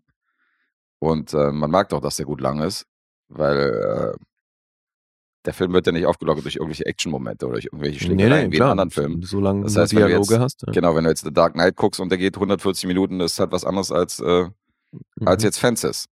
Ja. Und ähm, aber das kannst du dem Film nicht vorwerfen, weil der braucht auch diese, diesen Aufbau und so. Und ähm, ist halt Schauspielkino. Mhm. Aber es ist halt nicht das Kurzweiligste, was man gucken kann. Okay. Da muss man sich Zeit nehmen und äh, die Muße haben für diesen Film. Mhm. Aber dann wird man auch belohnt von einem wirklich geilen Ding mit äh, krassen schauspielerischen Leistungen. Insofern ist das von mir definitiv eine Empfehlung. Mhm. Ja, danke Grisou. Hm. Fans ist abgehakt und äh, ich würde dann zu den Punkten überleiten. IMDb ist bei einer 7,2. Er hat einen Metascore von 79, Letterboxd 3,6. Also du hast ja erwähnt, dass es Oscar-Nominierungen gab, aber wie hat das, äh, hat der auch Geld eingespielt? Also hat das funktioniert? Der hat Geld eingespielt, der hat 24 Millionen Budget gehabt und hat 64 Millionen eingespielt. Also Mhm. hat auch an den Kinokassen einigermaßen funktioniert. Da ist ein bisschen was zurückgekommen. Ja. Ich denke mal, der Oscar-Bass hat wahrscheinlich auch geholfen. Hm. Hm. Jetzt ist natürlich eigentlich nur die Frage, wie stark fällt das mit dieser Länge ins Gewicht? Das überlasse ich dir. Dachte ich mir fast, Die. Fuchs. Hm. Ich sag acht. 8,5. Ach, dann doch. Okay. Also insofern ist die Antwort nicht so extrem bei mir. Mhm. Aber bei dem einen oder anderen Zuschauer oder Zuhörer, die sich jetzt Fans angucken, könnte das vielleicht mehr ins Gewicht fallen. Und hat sich deine Wahrnehmung verändert, so von der Kinosichtung zu jetzt? Glaube nicht groß. Mhm. Ich fand ihn damals stark und fand ihn jetzt bei der Wiedersichtung immer noch stark. Okay. Da sind auch viele Momente hängen geblieben, an die ich mich erinnern konnte. Also so bestimmte, du hast so Dialogen zwischen ihm und seinem Sohn zum Beispiel, den ich noch, die ich noch im Hinterkopf hatte und wusste, okay, ach, jetzt kommt die Szene, wo er das und das zu ihm sagt. So, das finde ich schon, äh, fand ich schon ganz interessant. Ist ja auch schon immerhin sieben Jahre her. Mhm. Also, ist schon ein geiler Film. Cool. Ja, irgendwann werde ich ihn nachholen. Mach das mal. Ja, und dann kommt jetzt ein Film, den du auch gucken wolltest. Eigentlich Tüdüm. das gleiche auf links gedreht. Das ist jetzt nämlich ein Losfilm, den ich schon geguckt habe. Und er heißt Dave Made a Maze. Dass ich so wenig Zeit habe, habe ich jetzt nicht gewusst. Ja, du hast den ja auch irgendwie, wann? Gestern oder wann? Ähm, da markiert. Nee, nee, nee, nee, nee. Die? Markierung ist schon seit einer Woche oder so. Wirklich? Ja, ja. Ich habe dich Okay. nur darauf aufmerksam Du hast gemacht, mich gestern darauf aufmerksam gemacht. Ja. Gut, Kitty hat uns den beigesteuert Mhm. Grüße an Kitty. und jetzt habe ich ihn gesehen. Aus dem Jahr 2017. Nummer eins der 20 Lose, die wir gezogen haben, Ach so, stimmt, haben wir noch gar keins. für unsere Los-Supporter. Ja. Ein Jahr später, okay. Und du hast den aber schon länger auf deiner Liste oder wie? Ich habe den auf meiner? Watchliste und habe irgendwo mal was gehört davon. Kann sein, dass die Filmfressen darüber geredet haben oder so. Mhm. Und da fand ich die Prämisse eigentlich recht interessant und habe ihn dann auf meine Watchliste geschoben. Und irgendwann hat, äh, hat Kitty den auch in den Lusthof geschmissen und dachte so, ja gut, vielleicht komme ich ja irgendwann mal in den Genuss. Mhm. Aber, Ja, ist ein Independent-Film. Mhm. Deswegen hätte mich jetzt interessiert, wann der oder wodurch der auf deiner Liste gelandet ist. Aber das kann ja gut sein, dass, dass du da in irgendeinem Podcast was gehört hast. ich glaube, so war das. Weil ich weiß nicht, also klar kann es sein, dass der in unserer Bubble einem dann mal über den Weg läuft, aber das, ich glaube nicht, dass der hierzulande im Kino war. Mhm. Weil es wirklich ein kleiner Film, ich konnte nicht mal rausfinden, was der für ein Budget hatte. Aber mh, das kann man vorweg schicken, die sind auf jeden Fall kreativ umgegangen mit dem, was sie da zur Verfügung hatten. Und das ist ja schon mal echt eine ganze Menge wert. Regisseur und Autor, zumindest einer der Autoren, Bill Watterson. Der hat, wie fast alle, die hier beteiligt sind, ist der eigentlich Schauspieler, aber eher so von der unerfolgreichen Sorte.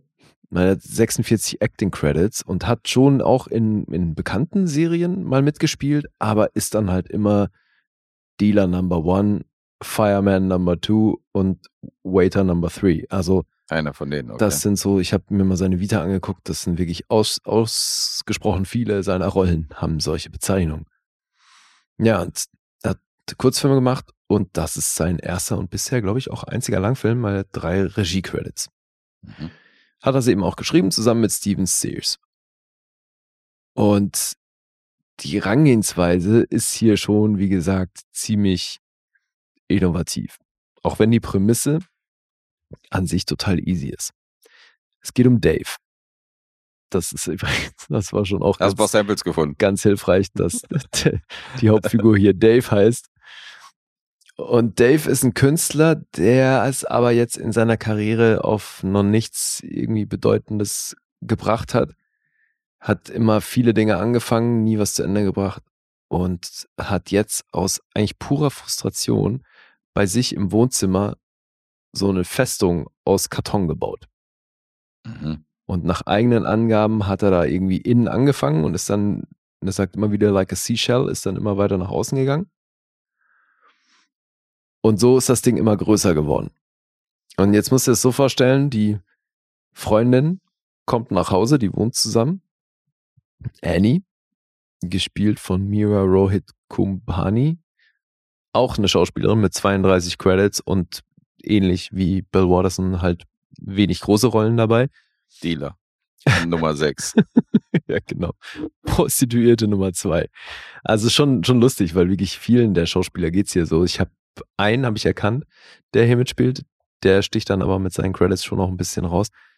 Aber ansonsten ist das eben hier so eine Liga. Mhm. Und eben diese Freundin kommt nach Hause, die, anscheinend leben die schon länger zusammen und kommt ins Wohnzimmer, ruft Dave und er antwortet halt aus diesem Karton raus. Und sie, dann gibt's erstmal einen Dialog über diese Entfernung, wo sie halt fragt, was soll der Scheiß? Wo räumen den Müll weg? Was, was geht hier ab? Also ja, ich habe ein Labyrinth gebaut. Wie der Titel schon sagt. Also eben, ich habe I made a maze. Mhm. Und sie, ja, dann komm halt wieder raus. Er so, ja, I can't. Und die so, was? Er so, ja, it's a lot bigger on the inside. Okay. Und die so, ja, aber mein Gott, dann hebe ich die Kartons jetzt alle hoch und dann kommst du halt da raus. Das sind fucking Kartons. Also ja, so einfach ist das nicht. Und dann fängt die an, ein Ding zu rütteln. Und dann hörst du halt, wie er innen drin übelst durchgeschüttelt wird und es sich so anhört, als würden gerade irgendwelche Gebäude einstürzen und sonst was. Und er halt so, hey, was auch immer Okay. du machst, hör bitte auf damit. Und die so, hey, jetzt langsam wird's albern, komm da raus. Und er so, ja, ich kann nicht. Die so, wie lange bist du denn schon da drin? So, er so, seit drei Tagen. Es wäre also ganz cool, wenn du mir irgendwie ein Sandwich reinschießen könntest. So, ich, äh, so langsam habe ich dann doch auch echt Hunger. Was waren denn da die Drehbuchautoren drauf, ey? Als sie diese Story zu Papier gebracht habe. Ja, also deswegen, also die Prämisse an sich ist, ist echt cool. Klingt funky, ja. So, und jetzt sagt sie halt, ey, also so langsam mache ich mir Sorgen um dich. Ich rufe jetzt irgendwie die Polizei an. Also, nee, auf gar keinen Fall. Dann ruft sie irgendwelche Freunde von ihm an. Mhm. Und dann kommen die halt alle, nachdem sie ihnen kurz erklärt hat, was da abgeht, wollen die natürlich alle wissen, was da los ist. So, und dann steht plötzlich halt das ganze Wohnzimmer, nachdem es eh schon voll ist mit diesem Karton-Fortress, stehen noch sämtliche Freunde da. Einer ist gleich, ist so ein Filmemacher, der ist gleich mit Kamerateam angerückt, da ist so ein, ein Typ mit Kamera und ein Tonangler dabei und will eine Dokumentation über das alles drehen. Deswegen haben wir auch immer wieder kurz solche O-Ton-Momente. Damit steigt der Film auch ein, dass wir einen O-Ton von Dave haben. Wie wir dann später sehen, wurde der in diesem Ding aufgenommen, wo eben unser, Dokument, unser Dokumentarfilmer ihn fragt, warum er das gemacht hat. Warum er hier einen Maze gebaut hat. Und seine Antwort ist halt, ja, ich wollte halt endlich mal was bauen und was fertig bauen. Mhm. Ja, jedenfalls, äh, irgendwann wird's denen halt zu bunt und dann sagt die Freundin so, ey, mir, ist, mir reicht's jetzt, ich gehe da rein. Und er sagt aber von innen drin immer wieder so, hey, kommt nicht rein, das ist viel zu gefährlich, weil ich habe hier überall Fallen gebaut und Hindernisse und das ist zu gefährlich für euch hier reinzukommen. Und die halt die ganze Zeit so, Alter, willst du uns verarschen? So, du bist hier einfach in einem fucking Karton. Weißt du, so, komm jetzt mal raus. Und dann gehen die da rein und kaum sind die halt drin, ist es natürlich riesig. Dann sind die da in so einem, es ist halt wie so so ein, naja, es ist halt so Alice in Wonderland irgendwo. Mhm. Und geht durch so eine kleine Tür und plötzlich bist du halt in so einem riesen Labyrinth. Und das ist aber immer so Raum für Raum. Mhm. So ein bisschen wie bei Cube. Ist das, ist, sind die Räume dann so CGI oder ist das? Nee, nee, die haben die aus Kartons gebaut. Ach so, okay. Das heißt, die haben halt eh, also haben sich bei verschiedenen Firmen bedient. Anfangs haben sie wohl bei, weil da in LA American Apparel seine Fabrik hat und dann haben die von denen ganz viele von so Kartonabfällen bekommen Mhm. und haben dann, dachten erstmal, okay, das reicht uns dick, damit sind wir safe, haben dann angefangen zu bauen und nach drei Wochen hatten sie halt nichts mehr davon. Dann wollte American Apparel aber nichts mehr hergeben und dann mussten sie anderen, andere Firmen anschreiben und das ist aber wohl in der Nähe von Solar City und deswegen haben die da sämtliche Firmen gehabt, konnten halt dann bei ganz vielen einfach die Müllcontainer nach Pappe durchsuchen und haben so das ganze Zeug zusammengekriegt. Und das ist halt stellenweise wirklich, wirklich aufwendig gemacht. Also das ist halt alles aus Pappe und noch mit anderen Dingen verbunden und da sind halt dann wirklich die abgefahrensten Sachen, weil da sind dann eben Fallen. Und zwar so von Indiana Jones bis irgendwie wahrscheinlich Saw, so ganz vieles. Also dieses Spektrum ist schon relativ groß, weil es fängt harmlos an, aber dann werden halt irgendwann auch Leute enthauptet und so. Okay. Wobei auch hier, das ist eigentlich ganz, ganz nett gemacht. Also wenn dann wird, in dem Moment, wo einer jemandem den Kopf, der Kopf abgehackt wird, kommt da kein Blut raus, sondern so Papierkonfetti. Ach so, okay. Das ist so So geht man rote natürlich auch so die oder so oder so wahrscheinlich äh, dadurch. roter Faden oder sowas. Ach so, okay, also so Pappmaché-mäßig. Ja.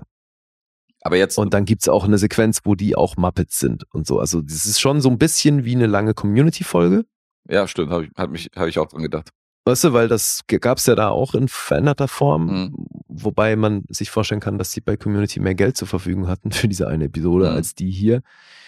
Weil das ist halt schon auch ein Riesenfaktor. Also es ist einerseits wahnsinnig kreativ und das rechne ich denen auch echt hoch an, wie die hier gearbeitet haben, weil die hatten halt in dem Studio, wo die gedreht haben, hatten die nur genug Platz, um zwei Räume jeweils von diesem Labyrinth zu bauen. Das heißt, die haben die zwei Räume gebaut, haben in dem einen gedreht sind dann in den anderen umgezogen und während die den gedreht haben, haben die den anderen Raum wieder umgebaut zum nächsten Raum, den sie brauchen. Okay. Weißt du? Und so immer Step by Step dann halt die unterschiedlichen Räume abgefrühstückt. Mhm.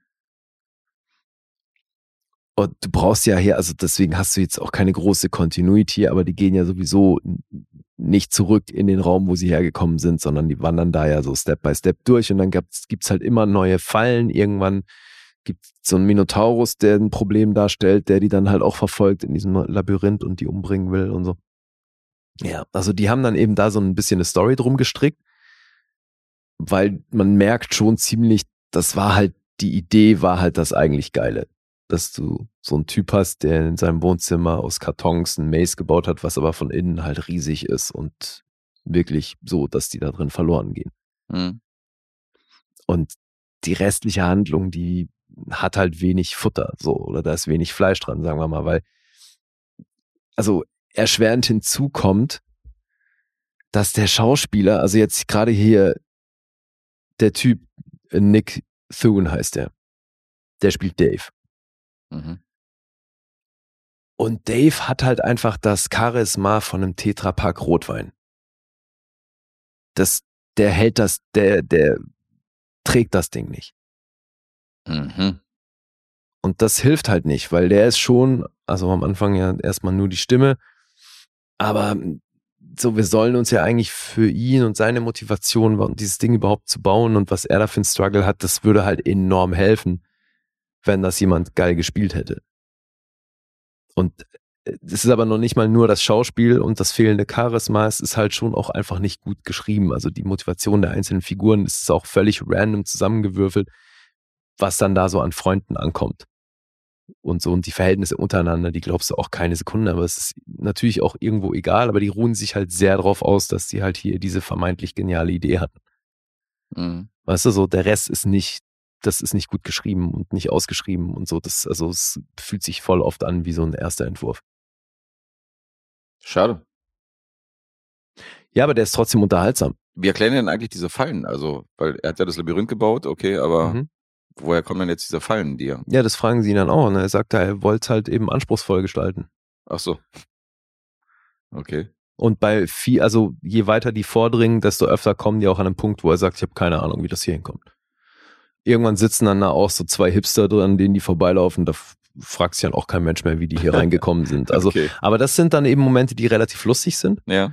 Deswegen, es gibt schon auf jeden Fall den einen oder anderen Moment, wo ich, wo ich ganz gut gelacht habe. Aber es ist halt in der Summe, und ich mag Independent-Filme, aber man hätte das eben auch einfach geil spielen können. Hm. Und da ist einfach, da hätten sie ein bisschen mehr Zeit mit dem Drehbuch verbringen müssen, glaube ich.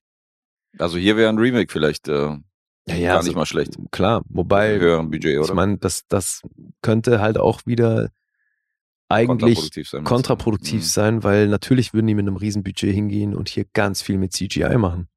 Hm. Und hier hast du aber so gut wie keine CGI. Dann geht der Charme Also verloren. zumindest nicht im Take vor der Kamera. Dass, dass die danach ein bisschen was mitgemacht haben, klar. Aber hier ist halt alles, was hier aus Pappe ist, ist real vor Ort aus Pappe da. Hm. Weißt du, und das merkt man natürlich. Und deswegen weiß ich nicht, ob das eine gute Idee wäre, das mit einem großen Budget nochmal zu machen. Aber klar, wenn, also wenn jetzt hier Dave von Ryan Reynolds gespielt wird, dann ist das natürlich eine, ein ganz anderer Film. Hm. Kommt wahrscheinlich auch immer auf uns zu, ein Remake, so wie das Ja. klingt. Weil die Idee ist ja an sich schon ganz cool. Ja, wobei ich eben, mich hat sofort an Community erinnert. Ich bin mir gar nicht mehr so sicher, dass es sowas nicht schon in einer leicht veränderten Form gegeben hat. Hm. Also es, im Endeffekt ist ja Jumanji voll ähnlich. Weißt du, sie spielen ein vermeintlich harmloses Spiel und plötzlich stecken sie in dieser Welt fest. Hm. Finde ich einen ähnlichen Ansatz. Der Typ, der diesen Dokumentarfilmer spielt, Harry, der wird von James Urbaniak gespielt und die Fresse kennst du garantiert auch. Wir haben den zuletzt in Oppenheimer in einer kleinen Rolle gesehen, aber ich kenne den aus Das ist ja eine Referenz, ey. Ja, eben. Der war mal Deswegen, 400 Leute im Cast. ja, aber der hat 199 Credits, den hast du auf jeden Fall schon mal gesehen. Mhm. Ich habe mal eine Serie namens Difficult People geguckt, da war der im Hauptcast und kenne den echt aus vielen, vielen Comedies. Okay. Ja, das ist Dave Made a Maze. Also irgendwie hat er was. Ich habe ja irgendwo auch ein Herz für solche Filme. Aber eben, die hätten wahrscheinlich das Drehbuch noch ein bisschen polieren können. Aber auch dieser Film, der geht eine Stunde 20, ist damit auf jeden Fall auch einigermaßen kurzweilig und äh, den kannst du auf jeden Fall machen. Hm. Also ich hatte hier schon, schon meinen Spaß mit. Bin froh, den gesehen zu haben. Kann uns Kitty ja mal ein bisschen Feedback geben, wie die zu dem Film steht und Mhm. wie sie auf den kam und ob sie den mag oder wie sehr sie den mag oder was sie an ihm mag. Immer gerne her damit. Ja. Ja, also wie gesagt, wenn man die Figuren ein bisschen besser ausschreibt, dann kann das ein richtig geiler Film sein. Mhm. So wirkt's halt leider ein bisschen random, weißt du, so sein bester Freund, der dann ankommt, dann haben die immer wieder so Buddy-Momente, Okay. wo dann die Freundin auch nur neben steht und die Augen verdreht, weil sie das halt immer so nervig findet und so, aber das ist auch alles, das irgendwie glaubst du das alles nicht. Und deswegen, ja, wenn du hier die Figuren ein bisschen besser ausschreibst, könnte das richtig cool sein. Dave made a maze. So, so. So, Rating gibt's nicht. Länge habe ich gesagt, jetzt Punkte. 6,3 sind's auf IMDb, Metascore ist bei 60, Letterboxd 3,3. Ja, hier bin ich ein bisschen am Schwanken. Das ist nicht so leicht, aber ich sag mal 6,5. 7 sind Noch es noch Sieben. geworden, ja. Okay. Dann bin ich ja froh, dass ich nicht nach unten geschwankt habe. Ach so, ja, hast du dir 6 überlegt? Mhm. Dachte nicht, dass es mehr als 6,5 sind. Na, dann hast du ja alles richtig gemacht. Ja, wir sind Schadensbegrenzung. Mhm. Alrighty, Grüße an Kitty, die große Gewinnerin des letzten äh, großen, der letzten großen Losziehung, kann man nicht anders sagen. Ich glaube, drei Filme von ihr waren dabei. Mhm. Und äh, jetzt zu einem weiteren Supporter, nämlich Jens. Unser Kumpel Jens Mann kam auch mit einem äh, sehr großen, berühmten Weihnachtsfilm um die Ecke, nämlich The Nightmare Before Christmas. Ja. Aus dem Jahr 1993. Und das war für uns beide keine Erstsichtung. Nee. Aber oh, ich hatte vergessen, mit was für einem Ohrwurm oder Ohrwürmern dieser Film daherkommt. Äh, boah, Seit Tagen renne ich rum, Alter. This How much alike we are. This is Halloween. Die ganze Zeit. We may be our lost brothers. Meinst du den? Bist schon wieder bei Emmett oder was? Ja, das war Emmett. Mhm. Ja, das ist Halloween. Ich äh, von, von Marilyn Manson tatsächlich äh, Ja, gecovert. gecovert, ja. Mhm. Ja, und das, also ich finde, der Film kommt schon mit ein paar Songs daher, die hässlich hängen bleiben im Kopf. Mhm. Danny Elfman halt. Danny Elfman halt. Aber erstmal müssen wir raten. Ja, du fängst an. Ich fange an. Ich sag acht. Mhm. Sag ich auch. Okay. Auch ein Oscar-nominierter Film, nämlich für Effekte. Tja, da kam Jurassic Park dazwischen. Da kommt Jurassic Park in dem Jahr. Und was viele ähm, fehlinterpretieren oder eben falsche Erinnerungen haben, es ist kein Film von Tim Burton, sondern ähm, es ist ein Film, wo Tim Burton die Story erdacht hat und einen Autorencredit kriegt. Mhm. Aber Regie geführt hat ein anderer. Ja, aber sie machen es einem nicht leicht, was die Wahrnehmung angeht, weil Eben. das Ding heißt halt Tim Burton's Nightmare Before Christmas. Ja, ja, eben. Man assoziiert es halt automatisch mit ihm, aber auf dem Regiestuhl saß Henry Selick, nämlich der Regisseur von Coraline, Mhm. was ganz interessant ist. Bei dem wir, den hatten wir ja auch schon zweimal. Zweimal? Ja, einmal den Isa rezensiert und äh, das war doch die Ach einzige so, du meinst, weil Coraline, Coraline hatten wir zweimal. Ich dachte, das ist Genau. ein Regisseur. Weil Nee, nee, wir hatten Coraline zweimal. Keinen anderen Film von dem, oder? Nee, von ihm hatten wir, glaube ich, keinen außer den. Ah, Ich kenne noch James and the Giant Peach. Den habe ich auch mal gesehen, ja. Aber mit 14 Credits hat er jetzt eh nicht so wahnsinnig viel gemacht. Aber gerade jetzt letztes Jahr wieder so ein Netflix-Film, ne? Dieses Wendell and irgendwas. Ach so, Ja. habe ich nicht gesehen, aber primär tatsächlich Stop-Motion-Filme. Mhm. Hat er sich schon darauf spezialisiert. Ja, und da ist er ja mit Tim Burton an der richtigen Stelle. Definitiv, weil das ist auch ein aus der Riege. Und deswegen Autoren-Credits hier halt Tim Burton als derjenige, der von dem die Story und die Figuren stammen. Mhm. Weil der hat sich dann nämlich ein Gedicht ausgedacht, bevor es diesen Film gab. Das ist im Endeffekt die Adaption davon. Und mitgeschrieben haben Michael McDowell, mit dem er schon Beetlejuice geschrieben hatte, und Caroline Thompson, mit der er schon Edward Scissorhands gemacht hat. Also Sie hat noch Adams Family übrigens auch in ihrer Vita. Ja, also passt Beetlejuice, Edward. Scissorhands und Adams Family ist schon, da weiß man ungefähr, welche Richtung es Ja, geht. ja, das ist jetzt total. nicht allzu überraschend. Auf jeden Fall. Ja, stimmt schon.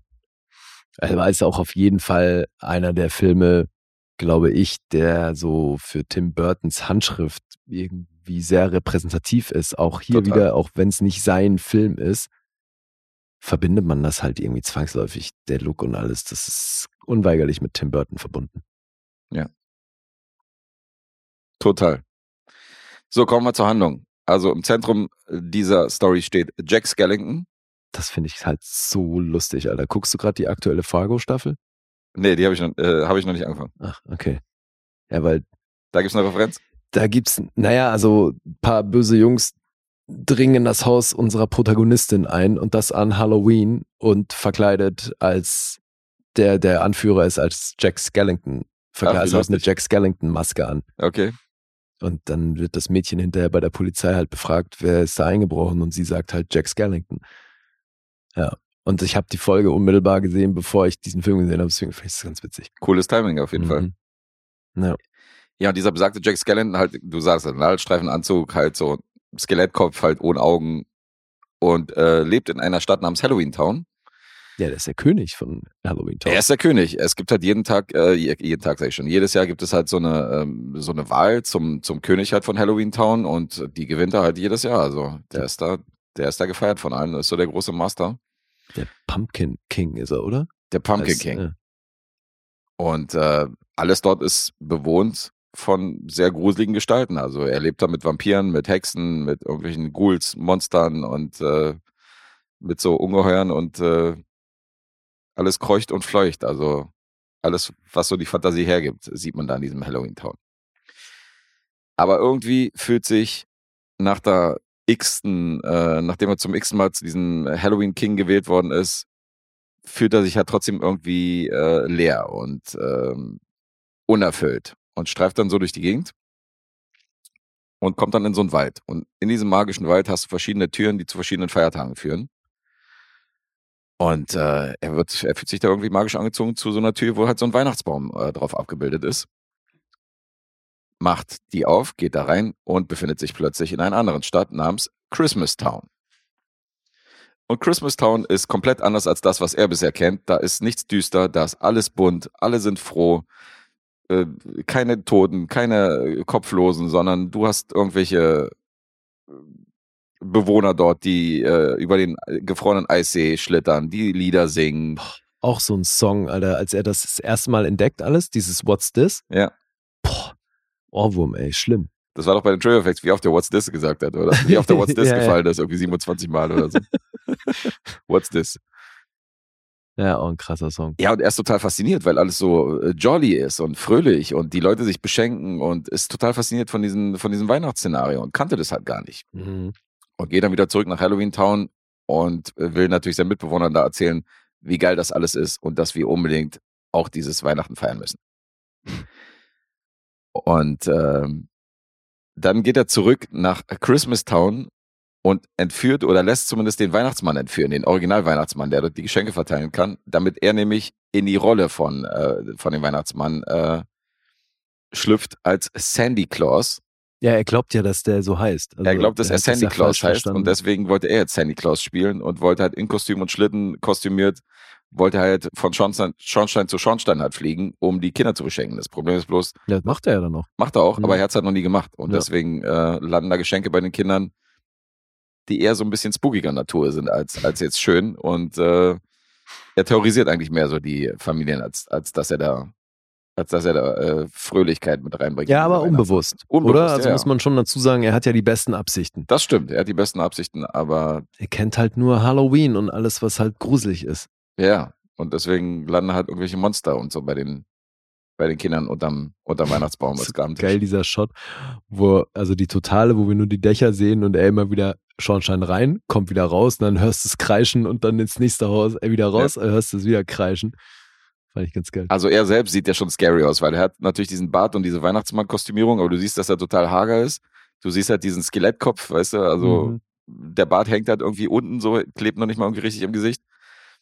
Und äh, allein schon diesen Anblick, da zucken einige Kinder zusammen, als die, als die dann den, äh, den Santa Claus, äh, Sandy Claus praktisch dann überraschen bei, äh, bei der Bescherung. Ja. Oder beim Platzieren der Geschenke. Ja, ich weiß nicht, wie weit ich noch erzählen sollte. Also, Ja, ich glaube, über Sally müssen wir noch was erzählen. ja, stimmt, Sally gibt's noch. Das ist ähm, indirekt der Love Interest. Also Sally ist eine Person, die so ein bisschen an die Frankenstein-Story angelehnt worden ist, weil äh, Sally ist eine zusammengenähte Person mit verschiedenen Extremitäten, von denen sie sich auch mal trennen kann und dann wieder selbst annäht im Laufe des Films. Und die ist auf jeden Fall skeptisch, was diesen, was diese Weihnachtsprozentur angeht. Und die sagt so, die Bewohner, Schuster bleibt bei deinen Leisten, so, ihr habt mit Weihnachten nichts am Hut und das kann nicht gut enden. Und sie warnt halt äh, Jack, dass er diesen Plan jetzt äh, den Weihnachtsmann zu spielen, dass er das nicht umsetzen soll, das endet auf jeden Fall böse. Mhm. Ja, die hat da ein bisschen mehr Überblick. Die ist so ein bisschen das, äh, genau, das, äh, die hat da mehr Überblick. Sie ist so ein bisschen das gute Gewissen eigentlich von, Mhm. von diesem Szenario. Weil alle sagen so, ja klar, warum nicht und so und hin und her. Ja. Und lass nicht da so mitreißen. Und sie guckt da ein bisschen weiter. Mhm. Ja, und das Ganze sehen wir mal wieder in beeindruckender Stop-Motion. Ja. Also, ich finde es immer wieder krass, wie detailverliebt das ist. Und ja, abgefahren. Echt. Das hab ich schon lange nicht mehr gesehen. Mhm. Und das ist echt krass, ne? Das altert nicht. Also, Ja, absolut. da passiert mal so gar nichts mehr. Es ist völlig egal, ob du das vor zehn Jahren gesehen hast oder ob du es in zehn Jahren guckst. Dafür, dass der Film von 93 ist, da siehst du wirklich gar nichts. Also, hast du Ja. recht, der Film ist komplett zeitlos. Ist auch wahnsinnig liebevoll, halt, die Welt, die hier aufgemacht wird, die ganzen Figuren und so. Das muss man dem Film lassen. Ja, und ich meine, also zum einen hat er halt auch wahnsinnig seinen, seinen Stempel in der, in der Kultur, Popkultur hinterlassen, Mhm. weil, oh, Alter, weil du ja wirklich kaum Weihnachtsdeko in irgendwelchen, wenn's, jetzt, ich war neulich im KDW, Mhm. weil Touristen da waren, wohlgemerkt, ich gehe da sonst nicht hin. Ey, und dann hast du da Seitdem halt, man Wilmersdorf wohnt, geht er regelmäßig im KDW genau. einkaufen. ja, ich mache mal Champagnerfrühstück.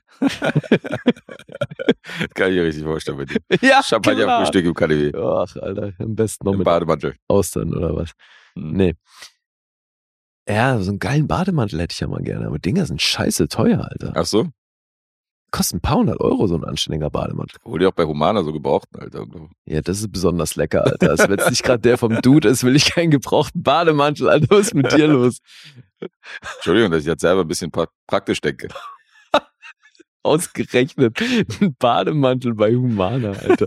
Ich habe ja echt viele Secondhand-Klamotten, aber also Da hört's auf. bei Bademantel hört's auf. Unterwäsche, Socken, okay, aber Ja. beim Bademantel, Nee, das ist nur wirklich die Eben, Grenze. ich bräuchte auch eine neue Badehose, die hole ich mir auch nicht bei Humana.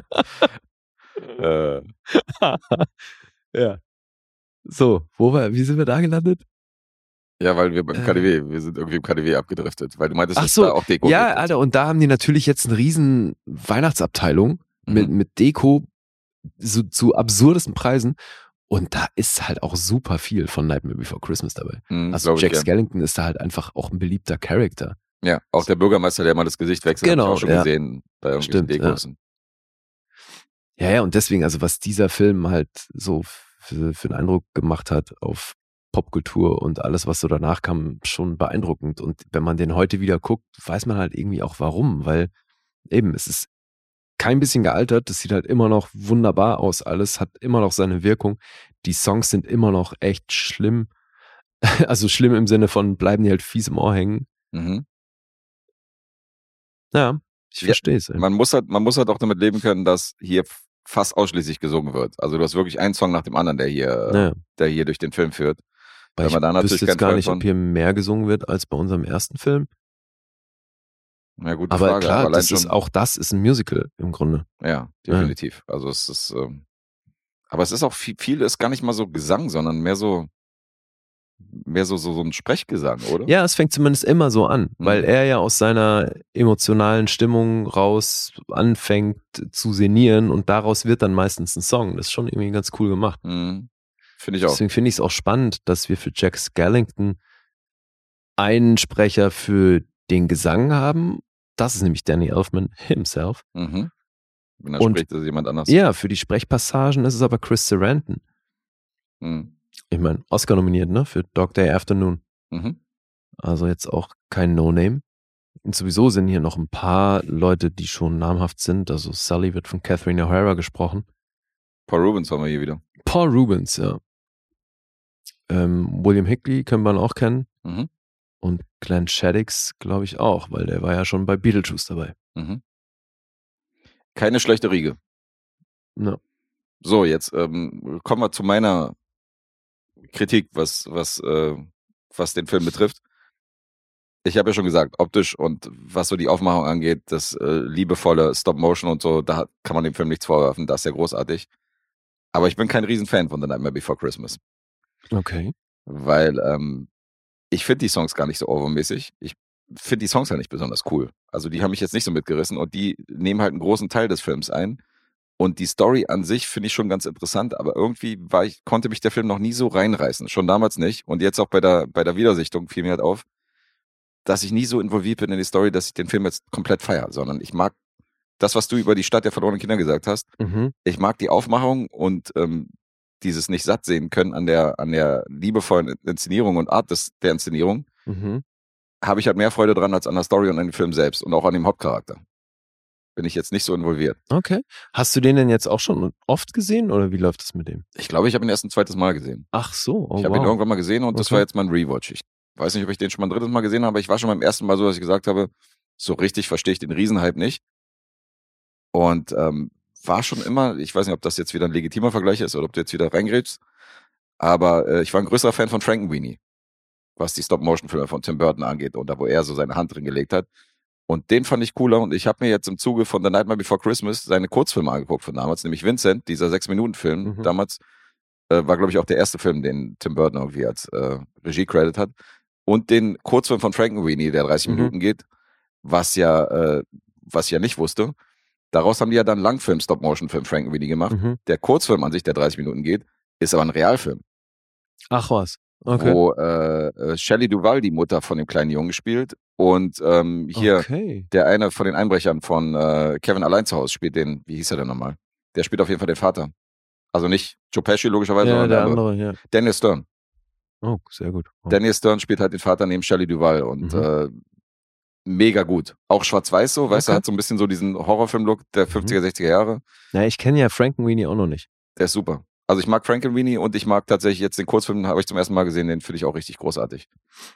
Aber Äh, das finde ich abgefahren, dass dir das mit den Songs so geht, weil mir ist jetzt bei dieser Sichtung wieder aufgefallen, dass man diese Songs eben nicht nur aus diesem Film kennt, sondern die werden voll oft eingesetzt, ob das jetzt bei Disneyland ist, bei irgendwelchen Awardshows Echt, oder ja? irgendwelchen. Also ich kannte nur dieses Das ist Halloween, so außerhalb vom Kontext. Die, an, an die anderen Songs Ey, die gar nicht Melodie von dem What's This, What's This, das auf jeden Fall hast du das auch schon an anderen Stellen gehört. Also es gibt ja echt einige Songs, von denen ich behaupte, dass die anderweitig noch zum Einsatz kommen. E Mhm. Egal, ob das jetzt eben in irgendwelchen Einkaufszentren zur Weihnachtszeit ist oder dass du das eben in anderen Filmen mit einem Weihnachtskontext irgendwie hörst und Möglich, ja. so. Also ich Ja, finde glaub ich schon, gern. die sind schon ziemlich präsent, finde ich. Ja, dass der popkulturell seine, seine, äh, seinen Fußabdruck da hinterlegt hat, das, äh, das würde ich hier nicht widerstre widerstreiten. Also da würde ich jetzt nicht widersprechen. Okay, aber dann geht's dir hier genauso wie mir bei Stadt der verlorenen Kinder. Okay. Ja, so richtig. Also klar ist er kurzweilig mit 76 Minuten, aber irgendwann so, wenn du mit den Songs halt nichts anfangen kannst und mit der Hauptfigur, denkst du dann auch so, ja, es ist halt, Ach, ist das halt ganz ja cool, ist halt Was nett. stört dich denn an Jack Skellington? Das ist auch eine coole Figur. keine Ahnung, weiß nicht. Das ist- stört mich, kann ist viel zu dürr. Ja, ist jetzt, kann ich subjektiv jetzt nicht sagen, was mich daran gestört hat. Er ist halt so ein Hauptcharakter, mit dem ich halt nicht so, nicht so viel anfangen kann. Mhm. Na gut. Dieses Skelett in der, in der äh, Existenzkrise. Mhm. Dieser Skelett. Dieses Skelett in der Existenzkrise. Halt.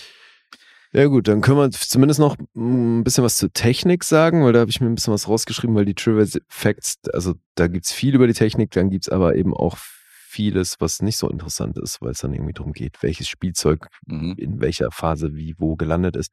Hau raus. Naja, also ich meine, die haben drei Jahre an dem Ding gearbeitet, was ich schon, das ist halt schon lang, ne? Ja. Die haben 91 angefangen und dann kam der irgendwann Ende 93 raus und hier haben 100 bis 120 Leute einfach drei Jahre an dem Ding gearbeitet. Und unterm Strich für eine Sekunde Film haben die hier zwölf Stop-Motion-Bewegungen eingebaut. Mhm. Deswegen ist das schon eine ziemlich flüssige Angelegenheit. Also das finde ich eh cool. Ja, haben das halt Peak, im, im Peak war das so, dass die auf 20 Bühnen gleichzeitig gefilmt haben. Und das finde ich halt krass. schon krass, weil Mhm. sind es insgesamt halt an die 110.000 Bilder, Einzelbilder für diesen Film. Das ist natürlich schon eine aufwendige Kiste. Da muss man mal überlegen, ey. Drei Jahre Einzelfotos machen, das ist auf jeden Fall ein Act. Ja, ich habe mir auch die Making-ofs angeguckt, dass sie halt immer den Kopf von äh, Jack Skellington immer so abstöpseln Mhm. konnten und hatten, glaube ich, 100 verschiedene Köpfe oder Ja, so. Also je nachdem, krass, ob er gegrinst hat und dann so verschiedene Stufen des Ganzen und Ja. dann haben sie immer den Stoff eingesetzt, äh, den Kopf eingesetzt, den sie halt in der Szene gebraucht haben. Hey, und dann Wahnsinn. überleg mal, bist du für eine Sekunde musst du da 20 verschiedene Köpfe raufsetzen, Alter, bist ja bekloppt. Ja. Ja, Und also ist ihr- ein zeitaufwendiges Ding. Wie hieß die nochmal? Sally? Bei Sally war es so, da konnten sie den Kopf nicht abschrauben, weil sie ja Haare hatte. Sie hat diese langen Mhm. roten Haare, sonst hätten sie da auch jedes Mal irgendwie so einen Hassel gehabt. Da haben sie halt so ein Gesichtsteil gebaut, wo sie halt nur so, nur so das Gesicht halt Mhm. irgendwie abmachen konnten und wechseln. Also krass Geficke. Mhm. Naja, ist also schon sehr aufwendig. Mhm. Und der wurde ja ursprünglich von Touchstone released. Ne? Weil Disney ist ja eigentlich ein Disney-Film, aber den haben Mhm. sie dann an Touchstone abgeschoben, Tochterfirma. Und erst 2006 wurde der von Disney re-released. Okay. Schon witzig. Ja, Ja. geht ja auch. Als einziger Disney-Film, glaube ich, mit äh, Stop-Motion, oder? Ich glaube, das ist der einzige Stop-Motion-Disney-Film, der unter der äh, Disney-Ägide geführt wird. Alles andere war ja so Leica Studios und Ist das so? ich glaube ja. Ich glaube, alles andere war animiert, also klassisch animiert. Okay. Oder mit Computer halt. Ja, hat dann auch 24 Millionen gekostet War ein Hit. und hat über 100 Millionen eingespielt. 101,6 Millionen Mhm. im Kino. Und dann, ja, willst du gar nicht wissen, was da noch an Video- und DVD-Sales dazu kam. Schon krass, dass da kein Sequel kam, oder? Naja, es gab ja immer wieder Versuche, da was zu machen in die Richtung. Und Tim Burton mal interveniert, war. ja, Henry Selick hat halt immer gesagt, wenn ihr da irgendwas machen wollt, dann geht das nur mit Tim Burton. Mhm. Also er muss das Ding greenlighten, sonst passiert da mal gar nichts. Also Disney wollte man das ist wahrscheinlich wieder so ein rechte Ding, ne? Weil Disney könnte wahrscheinlich theoretisch hingehen und einfach selber ein Sequel machen. drauf scheißen, ja. Disney wollte, soweit ich das weiß, auch mal eine animierte, normal animierte Version halt von äh, Nightmare Before Christmas machen. Und da Mhm. hat, ähm, da hat Tim Burton auch interveniert und meinte so, also er hatte nicht vor, jemals ein Remake zu machen, hat sich wahrscheinlich vertraglich zugesichert, kann ich mir vorstellen. Mhm. Ansonsten ist es so, wie du sagst, ansonsten könnte Disney drauf scheißen. Die haben, glaube ich, nur wirklich die Rechte an diesem Film. Mhm. Weil der hat gesagt, Naja, aber, aber warte mal, in den Theme Parks ist doch Nightmare Before Christmas auch im Einsatz. Ja, da schon. So gesehen können sie ja nicht nur die Rechte an dem Film haben. Ja gut, ist die Frage, wie viel er davon hat, aber er wird ja im Vertrag wahrscheinlich festgehalten haben, wie das mit Sequels steht. Ja, hoffentlich. Mhm. Oder anscheinend, ja. Ja. Ja, ist wohl besser so. Denke auch. Okay, und der Guess hat kein Herz für diesen Film. Das ist schade. Naja, nee. So richtig, mein Herz war hier nicht dabei. Da, Mhm. mein Herz war eher bei Emmett Odder. Okay. Gut. Tja. Kommen wir zu den anderen Punkten. IMDb 7,9, Mhm. hat einen Metascore von 82, The Nightmare Before Christmas und Letterboxd ist hier bei einer 3,9. Sieht alles nicht so schlecht aus. Mhm. Von mir eine 7. Sieben. Ja, eine gut gemeinte 7. Naja, aber ich finde, hier zählt man mindestens das Gleiche wie bei Stadt der verlorenen Kinder. Der Aufwand und mit welcher Kreativität und Liebe zum Detail hier jedes einzelne Bild kreiert ist, da könnte man auch sagen, ist eine 7 eigentlich dreist. Wie hast du da so schön gesagt? Ich glaube, das habe ich hier schon mit einberechnet. Irgendwie sowas war da. Insofern kann ich dich da zitieren. Okay, gut. Heißt ein Miesen für mich. Ich bin mal 8,5. Das heißt äh, halben Miesen für dich. Ah, guck mal, hast du gewonnen. Habe ich gewonnen heute. Ja, Mein erster Sieg in der regulären Episode. dein erster Sieg. Und Unfassbar. eine knappe Kiste. 1,5 zu 2, 1,5 zu 2 geworden, geht das heute aus. weil der Guest kein Herz für Nightmare Before Christmas hat. Das ist natürlich schade. Ja, ich weiß nicht, ob ich schon mal erwähnt habe im Zuge dieses Podcasts, ob ich, dass ich nie so der Riesenfan von The Nightmare Before Christmas war, aber nee, offensichtlich nicht. Naja, gut. naja, Nee, das hast du einfach schon wieder vergessen, weil ich, obwohl ich schon hundertfach gesagt habe. von wegen so. Ach, nee, offensichtlich nicht, sonst hätte ich mir das gemerkt in 400 Episoden. Wahrscheinlich, Lee. Remind me to avoid trivia games with you. Lee weiß noch nicht mal, was wir in Episode 338 besprochen hatten. Ne? Ja, was interessiert mich mein Geschwätz von gestern? Oh. Ne? Schönes Zitat. Just so happens that we have in our studio today one of the world's five leading Boomson experts. So, willst du noch irgendwas loswerden? Bumsen Experts. Wir können gerne mal einen, äh, eine kleine Sneak Peek machen auf die nächste Episode. Da kommt uns nämlich Classic Dave nochmal zum Richtung Jahresende besuchen. Der wollte auch nochmal mit uns ein Episodchen aufnehmen. Oh, ich muss noch seine Geburtstagsgrüße, die er mir geschickt hat, muss ich noch samplen. Muss ich auf jeden Fall vorspielen. Hier ist ein Highlight. Schön, also sind wir mal gespannt. Ja, Und wir hoffen mal, dass er hier kein äh, Papplabyrinth baut aus irgendwelchen Kartons, sondern dass er einfach nur Filme rezensiert. Und da gibt's noch nochmal richtig schönen äh, Weihnachtscontent fürs Herz. Wir reden nämlich über im Westen nichts Neues. Oh ja. Da gibt's äh, Leichen und Gedärme nochmal kurz vor Heiligabend. Mhm. Und, Und, das äh, war's dann auch mit den kurzen, knackigen Filmen, die uns hier aufgetragen wurden. Ja, das ist das Gegenteil davon. Danke, Marci. Ja.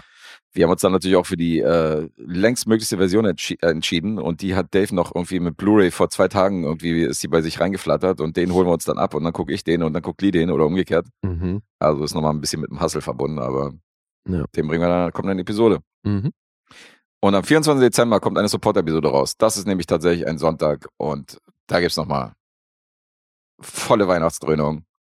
Da kommen dann die restlichen Weihnachtsfilme, die, äh, die wir noch im Auftragsportfolio haben. Das ist einmal Klaus und der zweite ist ähm, Black Christmas, Black Christmas, genau. den ich Ja. gestern geguckt habe. Der Slasher, den hast du schon geguckt. Mhm. Und äh, auch wir drei, da ist nämlich unser Azubi dabei. Und äh, Lee und ich wollen dann auch so, unseren eigenen Film soll dann auch so ein bisschen weihnachtlich zumindest angehaucht sein. Gucken wir mal, ob das funktioniert. Ja, da muss ich mir noch was einfallen lassen. Aber ja, Dennis, Azubi ist in der Haus. In der Azubi ist in der Haus, also insofern haben wir noch äh, so ein bisschen Best auf hier im Dezember. Kommen auf jeden Fall einige Gäste noch am Start. mhm.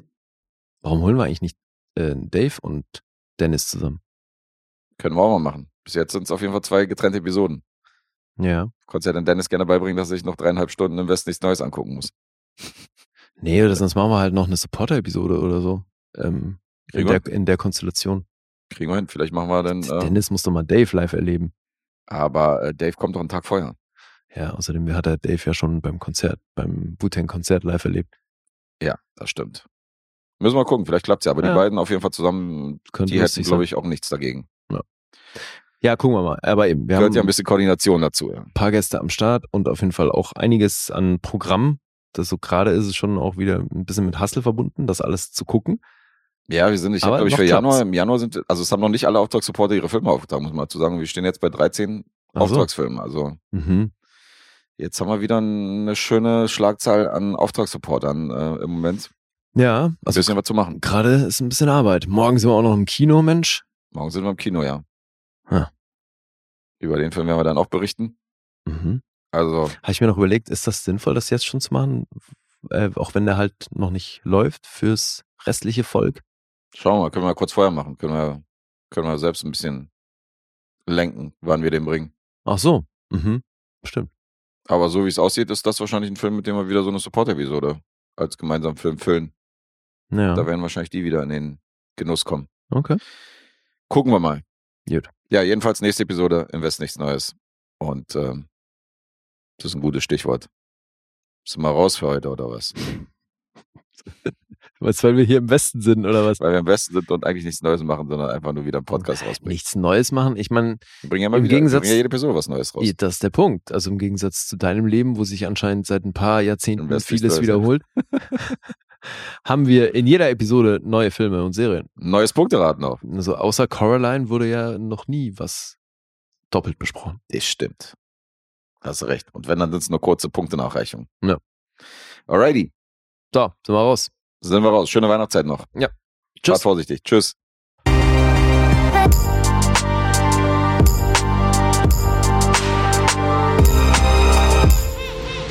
Bewegt Bild Banausen.